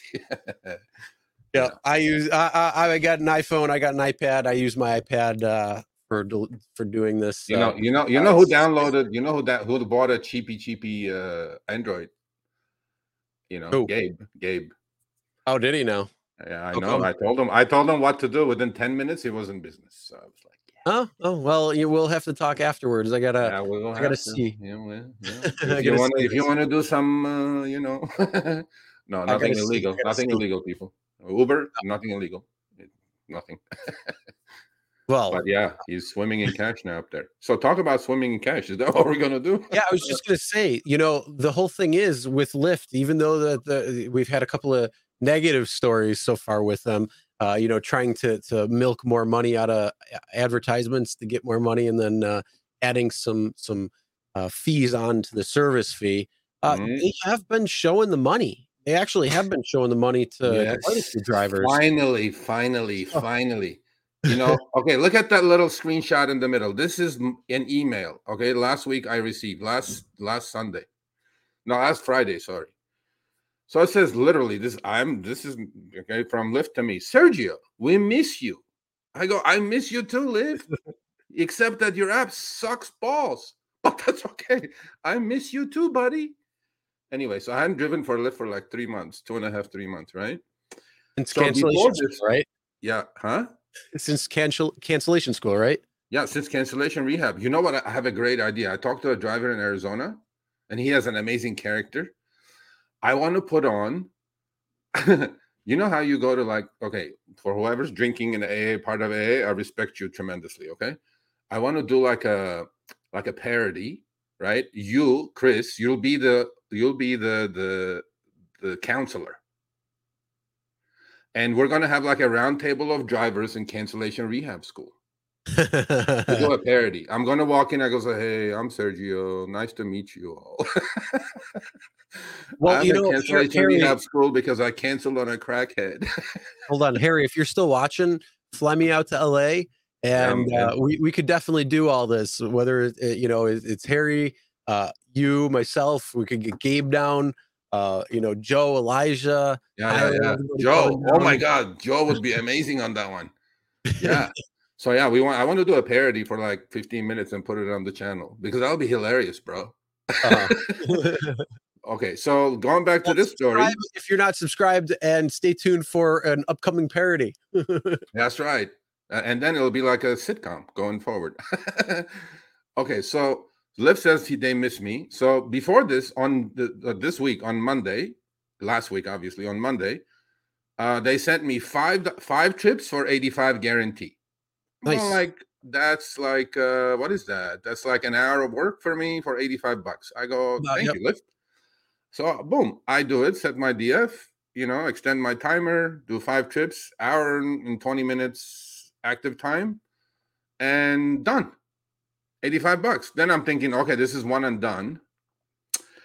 So once I'm one and done, I go like, I will never see this kind of offer again because I took their money, guaranteed on those trips. Lyft lost money. Um, then last Friday, um, they sent last whenever this is, I think it's Tuesday. They sent me this for the weekend. I go, what? How many trips is this? So I'm looking at it, and on the bottom it will say somewhere 17 trips for 265. So I'm going like, okay, 17 trips, 265, four hours maybe, four and a half hours. I can knock out 17 for 17 trips in my area. But while I was doing that, I discovered something that I love about Lyft. I take all of it back, Lyft. I think your area preference or area filter is Uh-huh. superior, so superior. Oh my god, it's I, I'm so glad you superior to finally, I'm, I'm glad you finally used it. It's I so did, bro, bro. nice. It was amazing. It was amazing. Mhm. It was absolutely goddamn amazing. Yep. So I set it at six miles. Okay, that's my house. That's where I live. On the left screenshot, I, can, I that doesn't look like me, but it's me. so I said it. Now I am. I have a strat- huge strategic advantage. Look at that map. See all that green stuff on my northwest uh, and northeast. Mhm. That's the mountains, bro. There's nothing there. There's nothing. So all the tips this idiot app can give me is way on the bottom, within within six miles of my house, right? And there are plenty of trips there because we have a college in there, college town. So Mhm. I'm going like, okay, let's play with this. Let's play the game. So on the right, let's talk about the earnings first. So five trips on Monday, knocked them out for 70, 75 or 85. I don't remember. 75, sorry, 75. And then on the weekend, it was 17 for 265. So knocked out another 17 real quick in four hours. So these are the numbers. You know, eight hours online, which I was messing around with Uber Eats at the time, but I had my Lyft app on. So if you look at book time, active time, six hours, 350 bucks. What is that? Is that like 58 bucks, 55 bucks, whatever it is? And I was like, thank you, Lyft. We appreciate it. And this this area filter, they call it area filter, Uber Carsel area preference. It is a wonderful tool. Please do not take this away from us. I absolutely loved it. It was trip after trip after trip, 17 trips. Seriously, I knocked it out in like four hours. Now my question area is you- tough to do, huh? Now, the, the biggest question, L- LA is much different from Buffalo uh, when it comes to when it comes to these rides. So Yeah. for me, for for my question to you though, having that with the six mile, now how what was your average per ride uh, Well, it's Or- right there. It's right there. Look, look. hour it's- that were coming in? my ride earnings, Chris. Look, I did 22 trips, right? Do you see where it says ride earnings, the first line? Yeah. $109. So $5 a trip, all minimum to like three mile trips. Oh yeah, all that's, that's a smart way to go. Yeah, yeah. I, I don't think I drove more than maybe 60, 80 miles. and and I took there 350 bucks. But Wow. during that, I discovered something else. You know, you know what you love about Lyft, right? You know that I I know what I don't love about Lyft. okay, you know you know that you know that the switcheroo, the switcheroo Uh-huh. you love? Yeah. Mhm. No more switcheroo. Oh, Look, look at the middle screenshot. uh huh. I am seven minutes away from dropping off Nicole. That's in the car, right? Yep. Instead of adding it in the background, this little window pops up. Says that's adding your to your queue. If you don't want it, click that X button and then don't add it to your queue. So now you know how far the next trip is going to be, all that good stuff. And this is like a 15 minute timer, a 15 second timer. Uh huh. No Well, more adding see- it without you knowing it. Well, that that is that's not the switcheroo. That's like the the additional ride that you don't want to take usually. I Um, know. But the problem is it's when you accept a ride and are on the way to pick up somebody yeah. where they're like, "Oh, the passenger canceled or we're going to cancel it and then reroute you somewhere completely different." And that's that is the biggest problem I have with Lyft. No, I know, Like- but you know what? During this, during those 17 trips during the week, it did not happen one time. Well, they the- they added this to my queue, which in the before they would have added it anyway, but I would be blind. I don't know what the heck is happening after the first one, right? And this one, you kind of can reject it right here, right Mhm. on this screen. And if they add another one, another window pops up. So without you knowing, they're not adding anything. Yeah. Lyft, this is absolutely beautiful. Now, of course, that's under the assumption that you keep sending me 17 for 265 every week. That's a different story. So, so anyway, I I did it wonderful. So go back to the last page because let's have some people's minds blown, right? Um, so I have a friend of mine who actually I coached about four five months ago. So this is his earnings. Guess what? He had a 37 for 575 guarantee Hmm. for the weekend from Lyft. He knocked out 42 trips in five hours. Now, a lot of people are going to say, you're full of S. This is not possible. Well, there are certain things you do in LA that are absolutely possible. He literally knocked out 42 trips, all all $2.62 minimum trips in 5 hours. And there is his 700 bucks. There is his 140 bucks an hour book time and 120 bucks on online time. online time. You anybody beats this, come talk to me. Okay, there you go. Honorary Show Me the Money Club member Uh, Hundred percent. sitting in the CEO chair for this week. You bet you, baby. The kid is an animal. Uh-huh. He knows what he's doing. Well, he, he knows obviously what he's doing. This is this is absolutely mind numbing. If anybody's making 140 bucks an hour book time on on Lyft, send me the screenshot. Unless you're doing Lyft Lux or some other Lux Black or whatever you're doing. This is all. He drives a 10 year old Prius too, beater. Mhm. He killed it. He absolutely killed it. So Lyft, I love the area filter. If you're watching, okay. I love, love that little thing. Pop box shows up in the queue saying that who's going next on my queue. And I love those guarantees. So keep them coming. Yep. That's it. Yeah, those, those are nice. Lyft. Where's Is mine? that kind is that kid driving platinum XL vehicle? No, man. He's driving a 10-year-old beater Prius, ton ton, tun tun. Okay. He just knows what he's doing though. Anyway, nice. if you're in LA, if you're in LA, you shoot me an email, I'll tell you. Actually, maybe I don't know.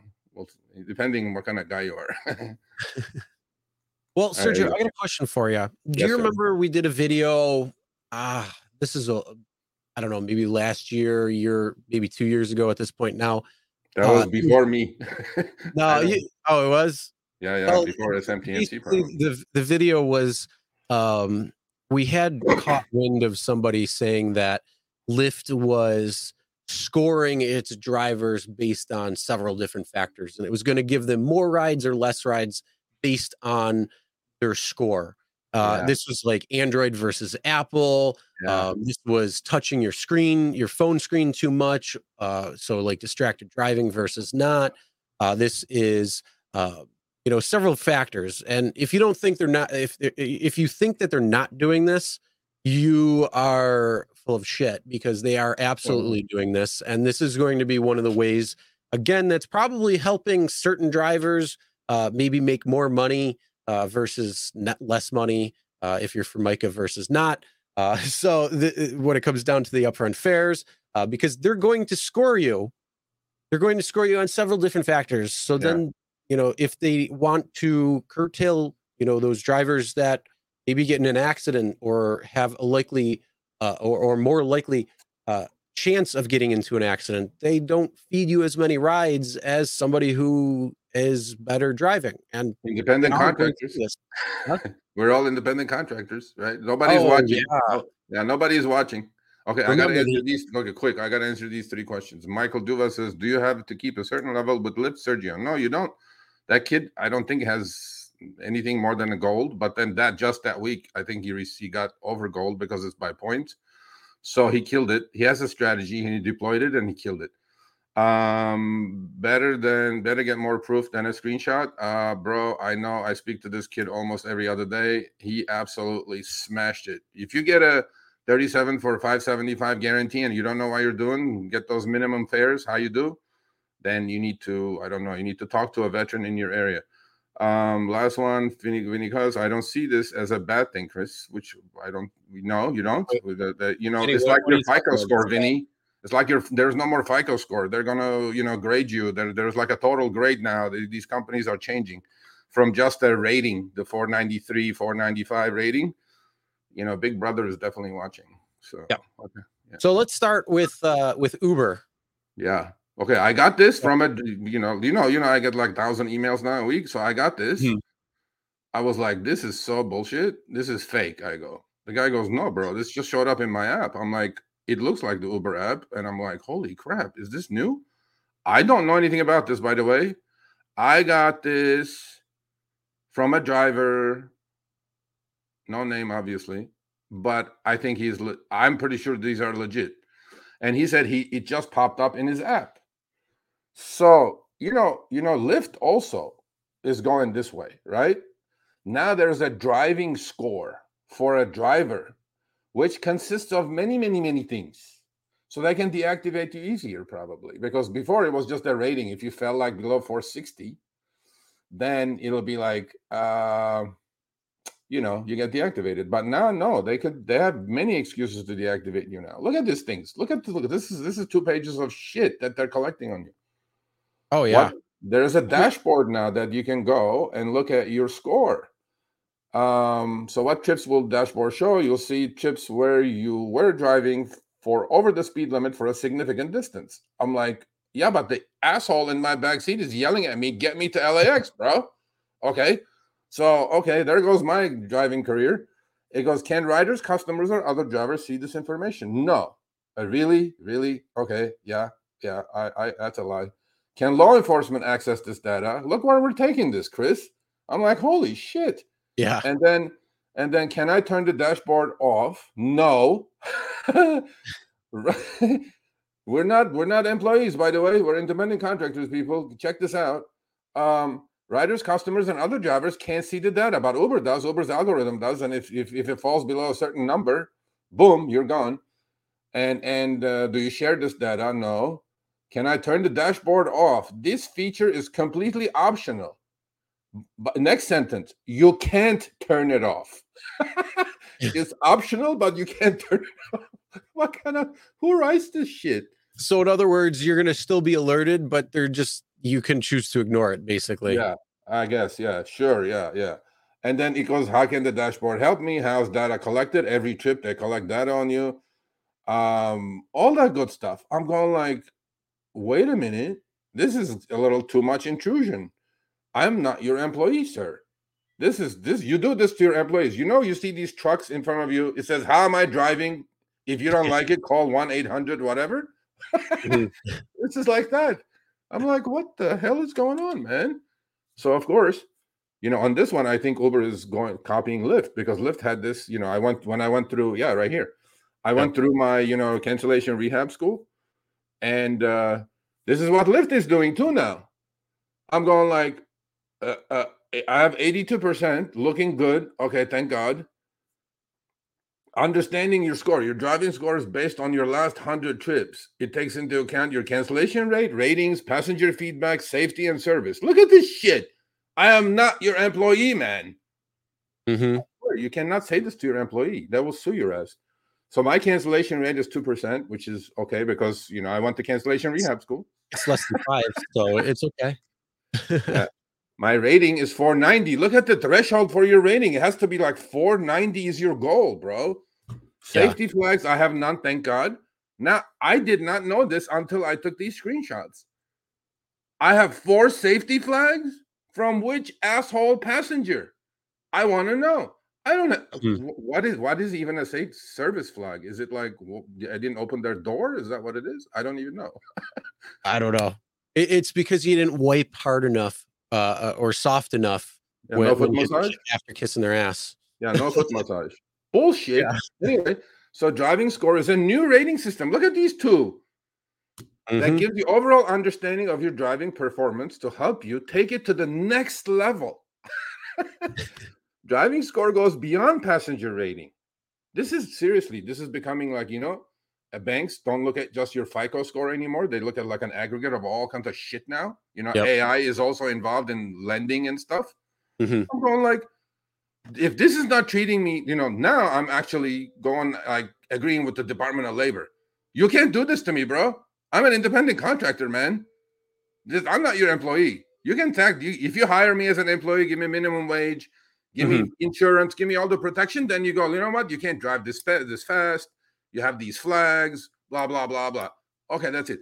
This looks to me like it's giving him more ammunition to deactivate drivers easily because before they would deactivate for a couple things. Now they have like five, six different things in here that they can deactivate you for, and you won't even know why.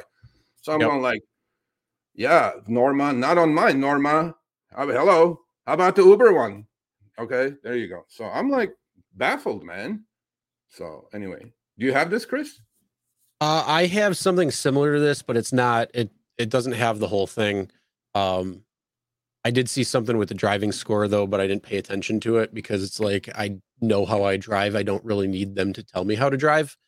Um, so there, there's that issue there. But yeah, it's I, I, should actually look at that a little bit more next time. Yeah, you should look. look I, am I'm, I'm falling into the uh, warning area there. I'm 82. percent I want it must be those four service flags.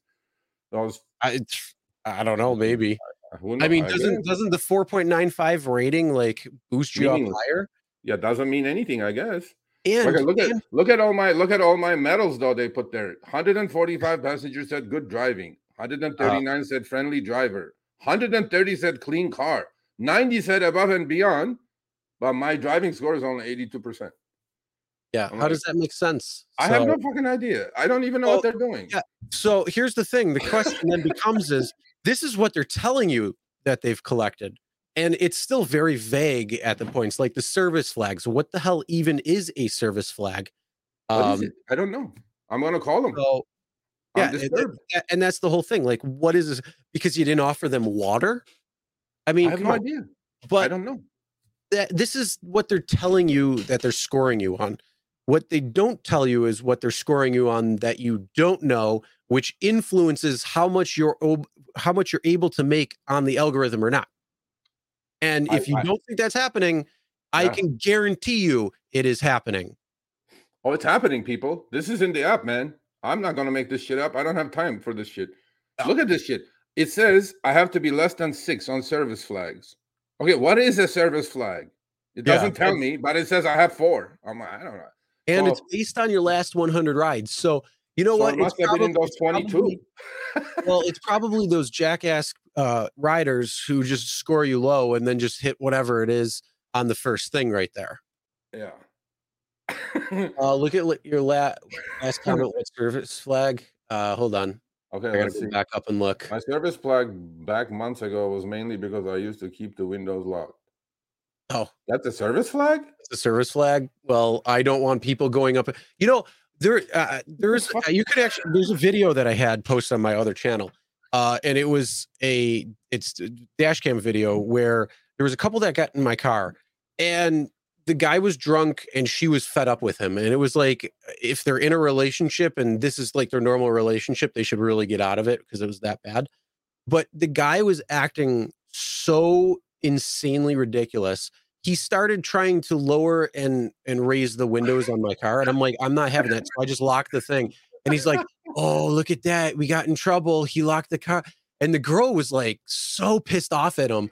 It's it, uh, like he was acting like a child. That's why you fucking put the child lock on. Yeah, what an idiot! Exactly. What Exactly. a goddamn idiot, bro. Look at this shit.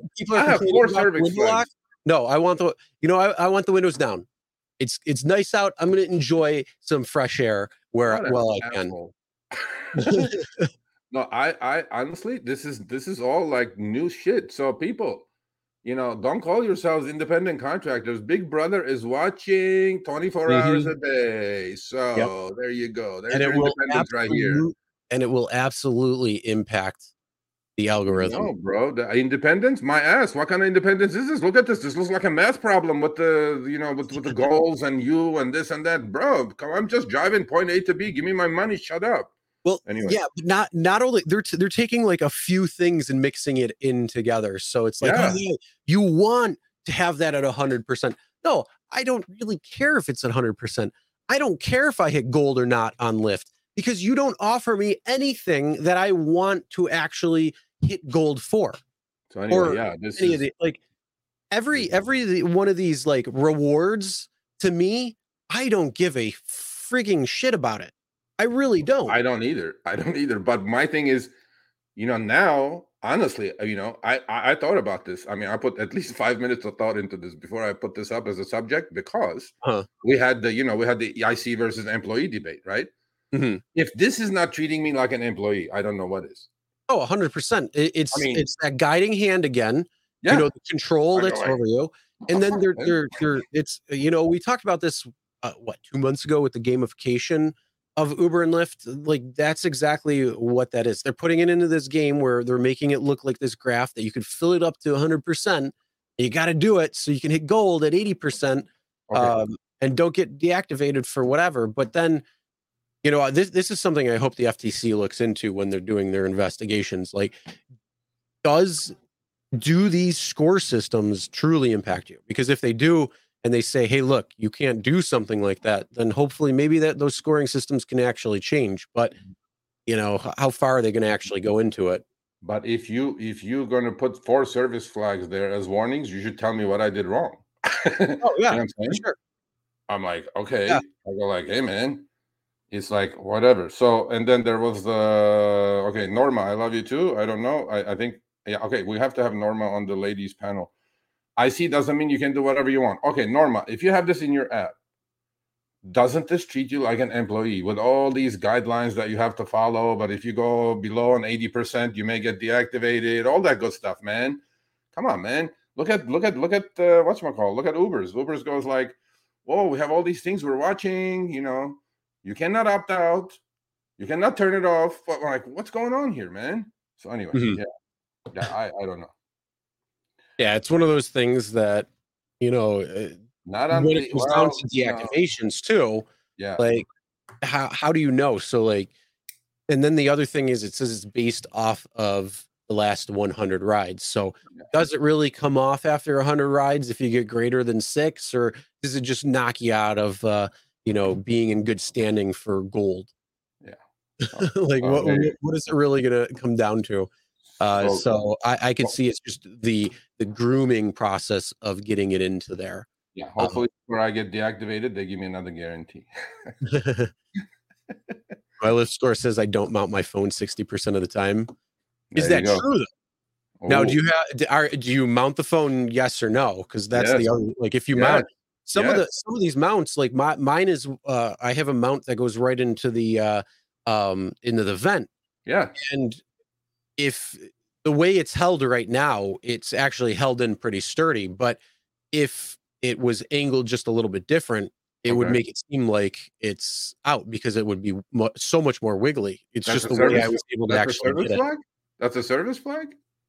uh, yeah I, I'm assuming you're supposed to have a phone holder. Whatever.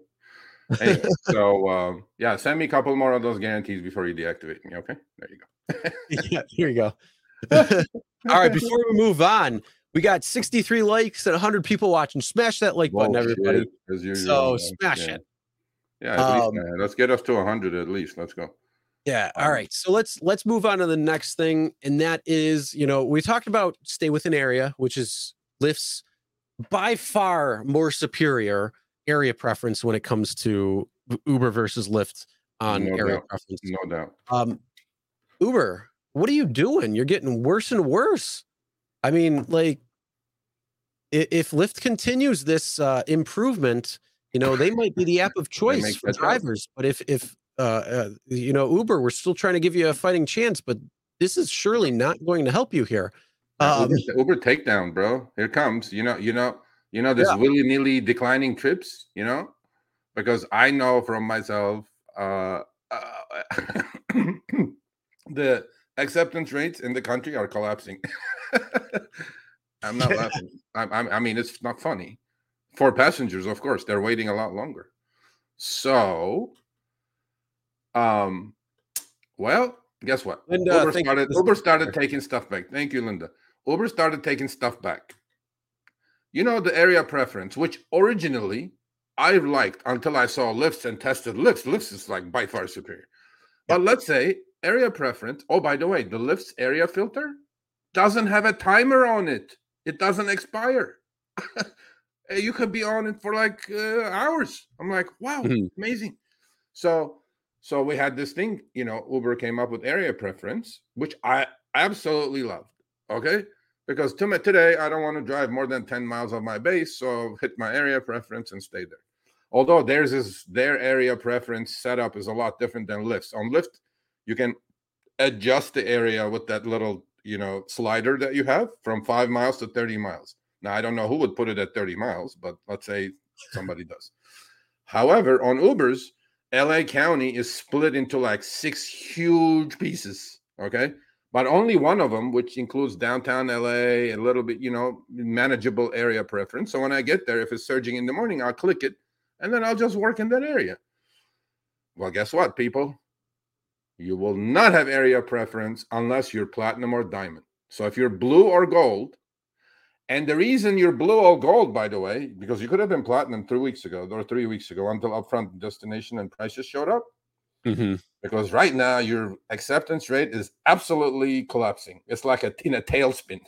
you know, that's that should be like their number one thing to say. Why is acceptance rates from people who are accepting everything now going down. Hmm. I wonder. It doesn't. I mean, no, DK said it when he talked to Harry. If yeah. if we're not pricing rides correctly, uh, we want. Look, I'm right there. I agree 100% with DK on that. Yeah. I want my acceptance rate to be 100% also. Yes. I want it to be there. Yes. Stop giving me crappy rides that aren't paying anything. Do you know? Otherwise, do you know? I'm going to deny, deny it. Do you know what the Seattle average uh, acceptance rate is? Seattle city acceptance rates. I have those numbers. I am going to say it's probably about 90 to 94%, somewhere in that range. You hit the nail on the head. It's 92%. I'm good. And we yeah. did not, you didn't tell me that until just now. No, I did not. No, no, no. You, because you know what? You put one and one together. A buck 50 a mile, 62, 65 cents a minute. Why would I decline trips? right? Exactly. Okay. So now I have checked, I have did all my channel checks because I'm prepping this report for this hedge fund. I, am telling you, acceptance rate are you, you know how that airplane like is doing the spiral and crashing into earth? every diamond, every platinum driver has collapsed into gold and blue because these trash trips that they're sending on Uber X, it's just not worth it, right? So now Uber goes, oh, wait a minute. Now that we have everybody out of diamond and platinum, well, we're going to tell them area preference. That's something drivers I, they really loved, really, really liked. Well, it's only to platinum and diamond drivers, no more. If you're blue or gold, it says if. By the way, the, the, this came out like a week ago in my app, and if you it says if you're blue or gold status by the end of the current Uber Pro qualifying period. Do you know where the current Uber Pro qualifying period ends, Chris?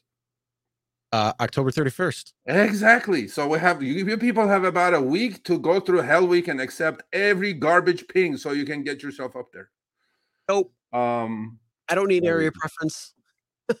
you know, because I can see where the pickup and drop off is. Yeah, so exactly. I don't want to go to that no, location, no, I don't this is good. This is good. You know why it's good? Because seriously, I know you can do that cherry pick all you want, whatever. But you know, we did this last week. They're logging you out, bro. oh, I know, right? Yeah, yeah. So I got that shit going on. So anyway, look, guess what? Next week we're going to talk about this. So I'm going to save the surprise. I am one of those two. Not blue or gold. First time in my life ever I am one of those two, top two. What? I'm Formica, baby. You know, when you need to, sometimes you need to Formica. Okay. Oh, So there was one question I got to go, Sergio. If you're on Uber, who would you rather give a ride to someone who accepts 90% of rides or someone who accepts 30% of rides? Norma, I don't, I think you're in Florida. I've been driving in LA for the last seven years. I have never, ever, ever been above blue, and I make at least 50 to 80% the average driver does. So I do not buy that Kool Aid, do not drink that Kool Aid. Uber algos do not send you better trips because you're at 90%. They never did. It's, it's all about supply and demand and positioning yourself. If they are sending a delivery, food delivery trip to a low acceptance rated driver, it's because they're needed. And I guarantee you, in rideshare, you cannot. There, the demand is so high, Norma, that you cannot just only send your best chips to 90 percentile uh, not, for Micah, not a word. Okay, there you go, Norma. so, uh, yeah, yeah, but guess what? I am one of those top two, Chris. wow. Congratulations. How? I'll How? tell, I'll tell, I, I, I, well, we could get into that in a second, but the one thing that I want to take note at this, it says area preference as an Uber Pro reward. Hi, Sergio. My favorite thing is this next thing. Good news. It's is it? going to become a reward, even though we gave it to you beforehand, yeah, yeah. not having a reward. Norma, 95% acceptance rate and a 2% cancellation rate. I'm sorry, Norma. Great job. You're you, you love Uber and you take every trip that they offer you because they're all profitable. I am look, I have another good friend in down in South Carolina, Jeff, who does exactly what you do, pretty much accepts everything, right? And doesn't cancel. Look, you may be looking at this gig as uh, public service. I, I'm sorry, but I don't agree with you. However, as adults, we agree to disagree. I think I don't think you get better trips than a 30% cherry picker. My opinion. You cannot prove it. I, I you know, earnings will prove it. So to me, wonderful job. I, I hope that diamond got you what actually, you know what? Stay diamond, by the way, because you remember what uh, DK said. There is a cash, cash, cash rewards coming for platinum and diamond drivers. Remember? Yeah that's Yep, that's yep. supposed to be coming this month, November Mm. 1st. That's or- why or I became 1st is next week. So I'm up there. Oh, we got to shout out to Ryan here. Started driving three months ago. Uh, helped the, uh, the RSG helped guide uh, and made you aware how to make the most money possible. Lyft, Uber driving. Uh, thanks for what we do, or thanks for what we do. Thank you. Appreciate that. Thank you, Ryan. Thank you, Ryan. Thank you, Ryan. Okay, okay, Norma, Norma, you cannot hog the stream. Okay, hold on a second. No, I'm retired at 55. No mortgage, no young kids. Okay, fine. 19 an hour before expenses. Come on, Norma. You do. You're better than that. Come down to LA. Let me teach you how to make 50 bucks an hour. Hey, I'm you know kidding, what? Norma? I'm kidding. Hey, I'm kidding, hey. Norma. Hey, well, uh, some people might like to go out and make the money. Some people uh, might like to go out and, and just just enjoy the time out, um, and don't really necessarily worry about the money. Um, so I don't have everybody's nothing. why, everybody's reason is going to be different. Um, so hey, if if you're out, if you're enjoying, that's what matters. Um, you know, could you make more money? Yeah, you could. Uh, but Okay. do you want to? It's I I mean, it's up to you. So Hey, hey, hey, people, stay stay gentle and respectful to each other. Norma does what she does because she is retired and she, en- she enjoys driving people around, and so be respectful. All right, next one. All right. Well, we kind of touched on uh, upfront fares the last several weeks because there's uh, quite a Hey. few things going on with it. So uh, uh, we want to uh, make you aware of a few other things uh, when it comes to upfront fares. So you be on the lookout. You watch out for them. Um, Yes. Please do. Yeah. So you know our friend Tony that we should have again in a month or two, right? You know Tony here in LA. That was like such a fun show, right? Yeah. Okay. So so the other day he goes, uh, I got this trip. And I'm going like, okay, there's absolutely not a goddamn thing wrong with that trip. 54 bucks, 11 miles, obviously morning rush hour. You can tell 8:08 a.m.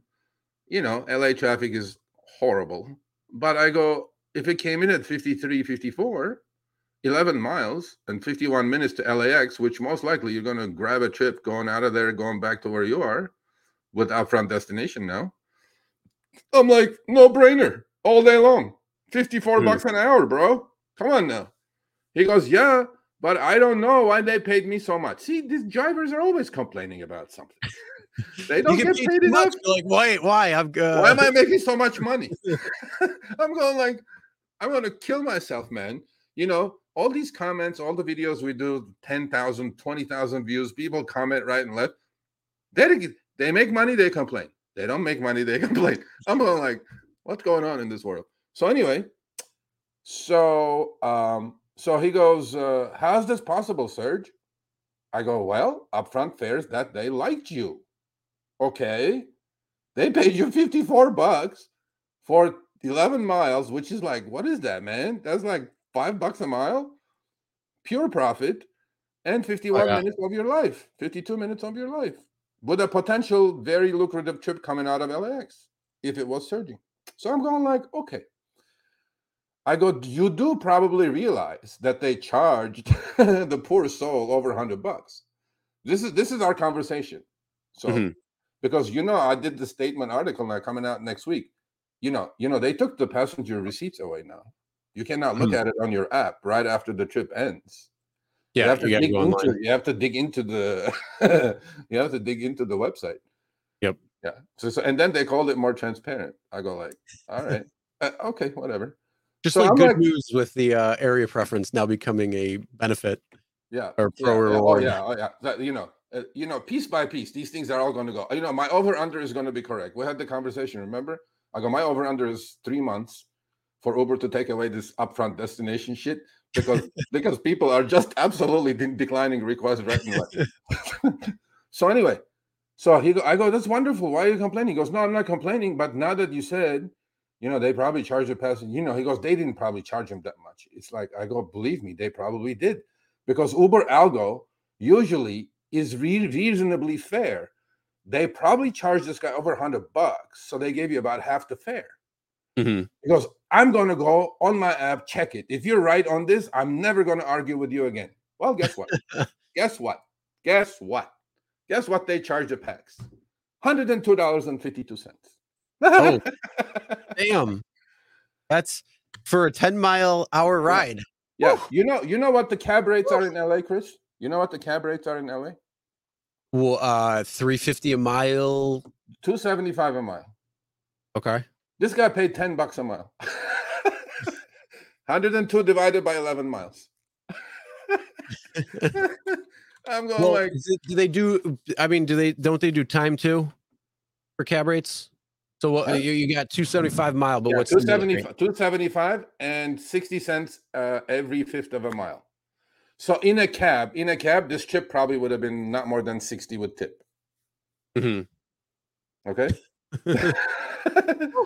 so much Well, for your but- convenience. But if you look, it's because of that surge. So he made six dollars and twenty five cents on the surge. Oh, yeah, surge. but the passenger got charged probably 50 bucks on that surge. oh, for sure.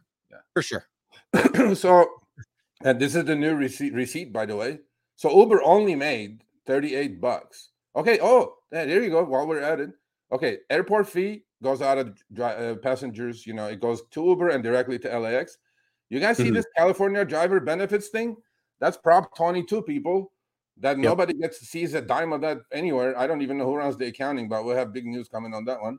This is the new breakdown chris. Do you see where it says? Commercial auto insurance? So Uber's Uber bought commercial auto insurance for those 11 miles and 52 minutes worth $5.55. You believe that? $5.55? I mean, if you're adding the payment card fee in there and stuff, uh, and then what are the other expenses? You know, I mean, I, I'm going to take it with a grain of salt. Okay. Uh, All right. I mean, I, I'll give him the benefit of the doubt. Yeah. That, that's that. I'll give it. That's about all I can say there. Yeah. Okay. By the way, look at the middle screenshot, Chris. Do you see the middle screenshot? Okay. Do you, on the way bottom, you know where it says Uber X priority? See that 350 they charged the poor uh um I mean they paid uh, Tony um Yep. the 350. So when you are an idiot passenger and you click I want priority pickup, that's when the $40 surge came in on their end. They go, "Oh, sucker, you pay 102. now, in this case, let me tell you this. This is wonderful. This is win for the driver, win for the passenger, win for Uber. Why can't life be like this all day Hold on, long? hold on, hold on. Time out. How is this a win for the passenger?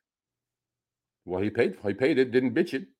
Didn't didn't didn't didn't complain. He paid it. He thought he thought his convenience factor was worth 102 bucks. Okay. FYI, this is Uber X, by the way. this is not like uh, Select or Lux or whatever.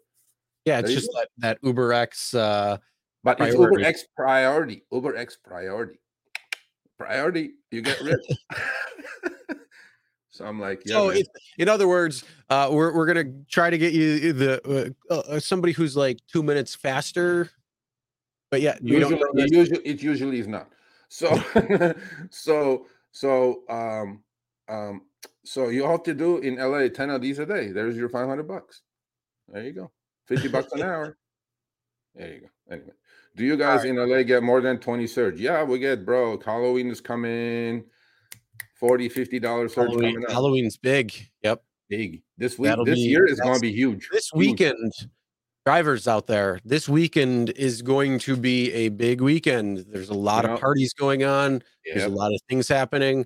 There's going to be a lot of demand for rides and food delivery. So position, uh, plan, Yeah. and uh, what was the other P? I can't think of. Uh, Come on, Chris. Come on, man. Patience, patience. patience. Yeah. No, you don't even need pa- patience at that time. You're just you're just going to continue going.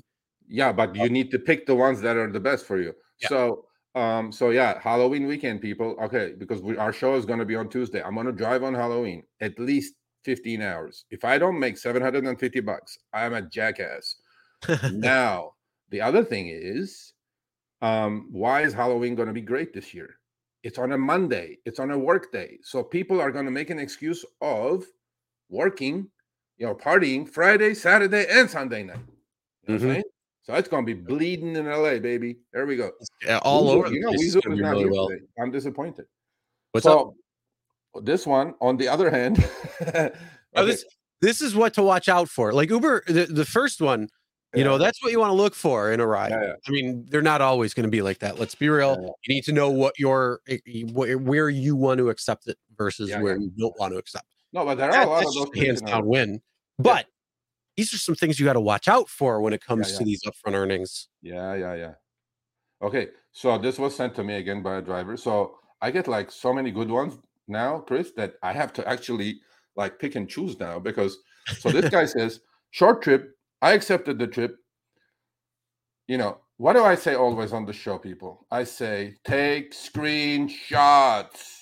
Okay, please. And a lot of them go, well, it's six seconds. And you know, I don't have the time. I'm like, well, if you don't have the time, you can argue about this. He got his money back. Um, so the ping screen, as you guys see, comes in buck 25 surge, 494 rated passengers. Um uh three minutes, eight miles away. I don't know what that is. Okay, but then he, you know, on the bottom right-hand corner, there is three dots on the Uber app for everybody. When you click on the three dots on your way to the passenger, you will see the background screen with the guy's name and the surge amount that's attached to it. Well, guess what Uber did? Uber goes, oh, buck 25, way too much. We're gonna lower it to 16 cents. I go, like, Hmm. I go like, huh? so if you accept the trip and front screenshot says buck 25 and the back screenshot sometimes will say none because then Uber will come into you and says, well, where the passenger was at that time was not surging. That's why we take that into consideration and don't pay you. I go, F you. I have a screenshot. Pay me my buck 25. Not a big Mhm. deal. But it, they lowered from this poor guy to 16 cents. I mean, that's a, that's a joke. What is that? At least you should give him a quarter. I've never seen anything under a dollar. Oh, there you go, buddy. Right there. I have never seen anything under a dollar though. Well, you know. So I, I don't have any idea what that's all about. But wow, yeah. I mean, Well, I have the fare this page. I have the fare page, Norma. These are all confirmed. I don't put anything up without, you know, without confirming the stuff. So you have to give me, you have to trust me on this. I know you're new here, but you have to trust me on this. So what else we got, buddy? But that Uh, that uh, you know that LA passenger, 102 bucks for a 10 mile trip, 10 bucks a mile, baby. That's Man. nice. It's That's nice right there. I mean, look, Tony killed it. 50, 54 bucks for an hour. Uh-huh. Hell yeah, hell yeah. Ten miles. How much gas did he burn in ten miles? Oh, Half not a lot. half a- half- Not quarter of a enough. Not, not enough to be a problem. Not enough to be a problem for 54 bucks. That was wonderful. Yeah. All right. Well, I mean, it, let's be real. If it took uh, uh, uh, almost an hour, you know, you're going to have the gas of of idling and all that. So you Yeah. probably ran maybe a gallon. Yeah, traffic uh, is horrible. That, so Sergio, they're screwing with you in California. Not really, bro. Not too many people screwing. But Tony is right. Yeah. If I see that, guess what's happening? Ding, cancel. You know, I ain't picking you up for no search. All right. Do we have anything else? no, that's that's it. That So it? we're gonna- we're going to do a little wrap up. First off, thank you everybody Yeah. for watching. Again, anybody who's watching, and you know, if we do this live Tuesdays, uh, 6 p.m. Eastern, 3 p.m. Pacific. If you can't watch, we always have the rerun on um, available on YouTube. But not only that, we also have an audio version of the podcast. So if you're out driving or anything like that, you want to listen to it. All major podcasting platforms have uh, Show Me the Money Club. All you gotta do is just search Show Me the Money Club, or even go to rideshareguy.com/slash Show Me the Money Club. Not only that, we've got how many people right now? 100 people, know. over 100 people watching. Smash that like button, guys. Smash it. Yeah, Um, exactly. I mean, it's just yeah. a click, man. Come on, man. We're not asking Yeah. for anything. We're putting Smash all this dog and pony show for nothing. Don't I mean don't smash the like button for for Sergio and myself. Don't sm- Yeah. smash it for us. Smash it for the amazing info that we got earlier today, especially when it deals with Yeah. you know deactivations, unjust deactivations, when it comes to background check deactivation problems uh, or false uh, uh, problems with the background checks with uh, Larry Smith. Again, his information uh, is going to be in the description, so check that out in case you need that. Then also, you know, accident uh, or um, you know injury or anything from an accident while on uh, you know rideshare or food delivery or package. You know, legal rideshare with Bryant um, Greening. So thank you very much for them coming on. We have great information. Um, that one uh, screenshot too that uh, Bryant sent us, like things that you should do uh, in the event of an accident. We're going to make that available on the YouTube community post. So that's something that uh, you know when when that goes on the community post, uh, snapshot that, snapshot that, have that in the back of your hand, uh, phone just in case something happens. You have that, so you can check that checklist off um, or something like that. So, um, uh, yeah, the these extra side hustle. We we hit two hours already. Um, so we don't have a side hustle today. Uh, we Next will week. be having a side hustle uh, next week, though. Next Uh, week so sure. just giving us. Um, the other, you know, the other thing is, I have, you know, I think we can just make a little, a little teaser. Okay, people, next week we have the CEO of Para on our show. Guess where this guy worked for a year and a half and he was a superstar at? And he set up all their Vegas operations. Starts with a U. Uber. Uh, I think. U- oh, I was U- gonna say Uber. Aaron, I was going to say something else. Yeah, no, no, no. Uber, right? So he's he's has a new app called Para, which he's in a life and death battle with Uber and Lyft because and Uber Eats and DoorDash. They're trying to shut him down. Just like driver helpful apps came and went because these companies don't want all the information released to the driver, right? Especially on the delivery side, hiding tips and all that kind of shady shit that they pull. So yeah, rodeo too. Yes, yes, Tony, rodeo too. They um Steve. Steve will be on as well. But he's like the prop, the guy, the, the gift is the Steve's watching this. He's like, there you go. Um, no, no, Steve, you're not a prop. You're a handsome gentleman. So oh, I you know a special shout out to to Gary and uh, and Steve because I was in their live the other day, uh, and they're they're doing like this this twenty five dollar giveaway, and I won it. So thanks, no Gary. way. yeah. No way. God damn. Shit. So and then then their their uh, their show coming up in a couple of weeks. Uh, they're doing a hundred dollar giveaway for for it. So I just had to sp- say special shout out to them uh, with with their show. So thanks. got the lottery, bro. There you go. yeah, that that was part of my gas money coming back from Vermont last week. There or the you other, go. Well, technically yeah. the other day. So I'm trying to find out if David still has an NDA with Uber. You know, that's non-disclosure agreement because he quit, I think, like four years ago Mhm. or five years ago, maybe. If They he doesn't have an run out- NDA, huh? He usually run out after a certain time frame? Yeah, I'm trying to find out because imagine what kind of juicy questions we can ask Ooh. David about Uber.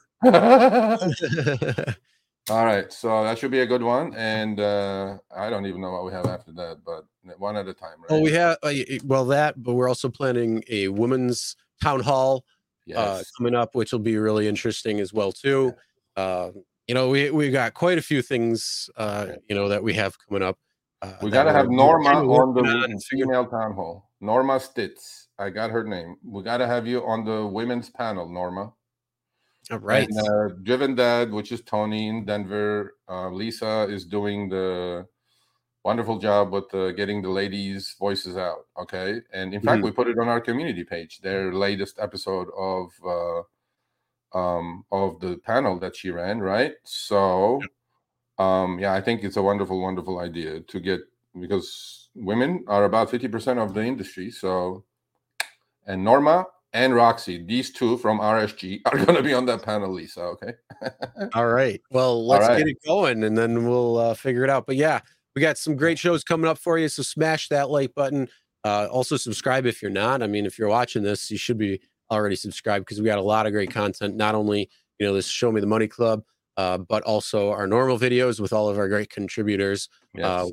you know, covering not just rideshare, but food delivery and you know, package courier and all these different apps that are popping up and coming to. Uh, so make sure you subscribe and ring the bell for notifications. All right. With that being said, smash that like button. Oh, all right. 89 likes. Keep it going. Keep it going. all right, guys. We'll see you next week. All right. See you guys next week.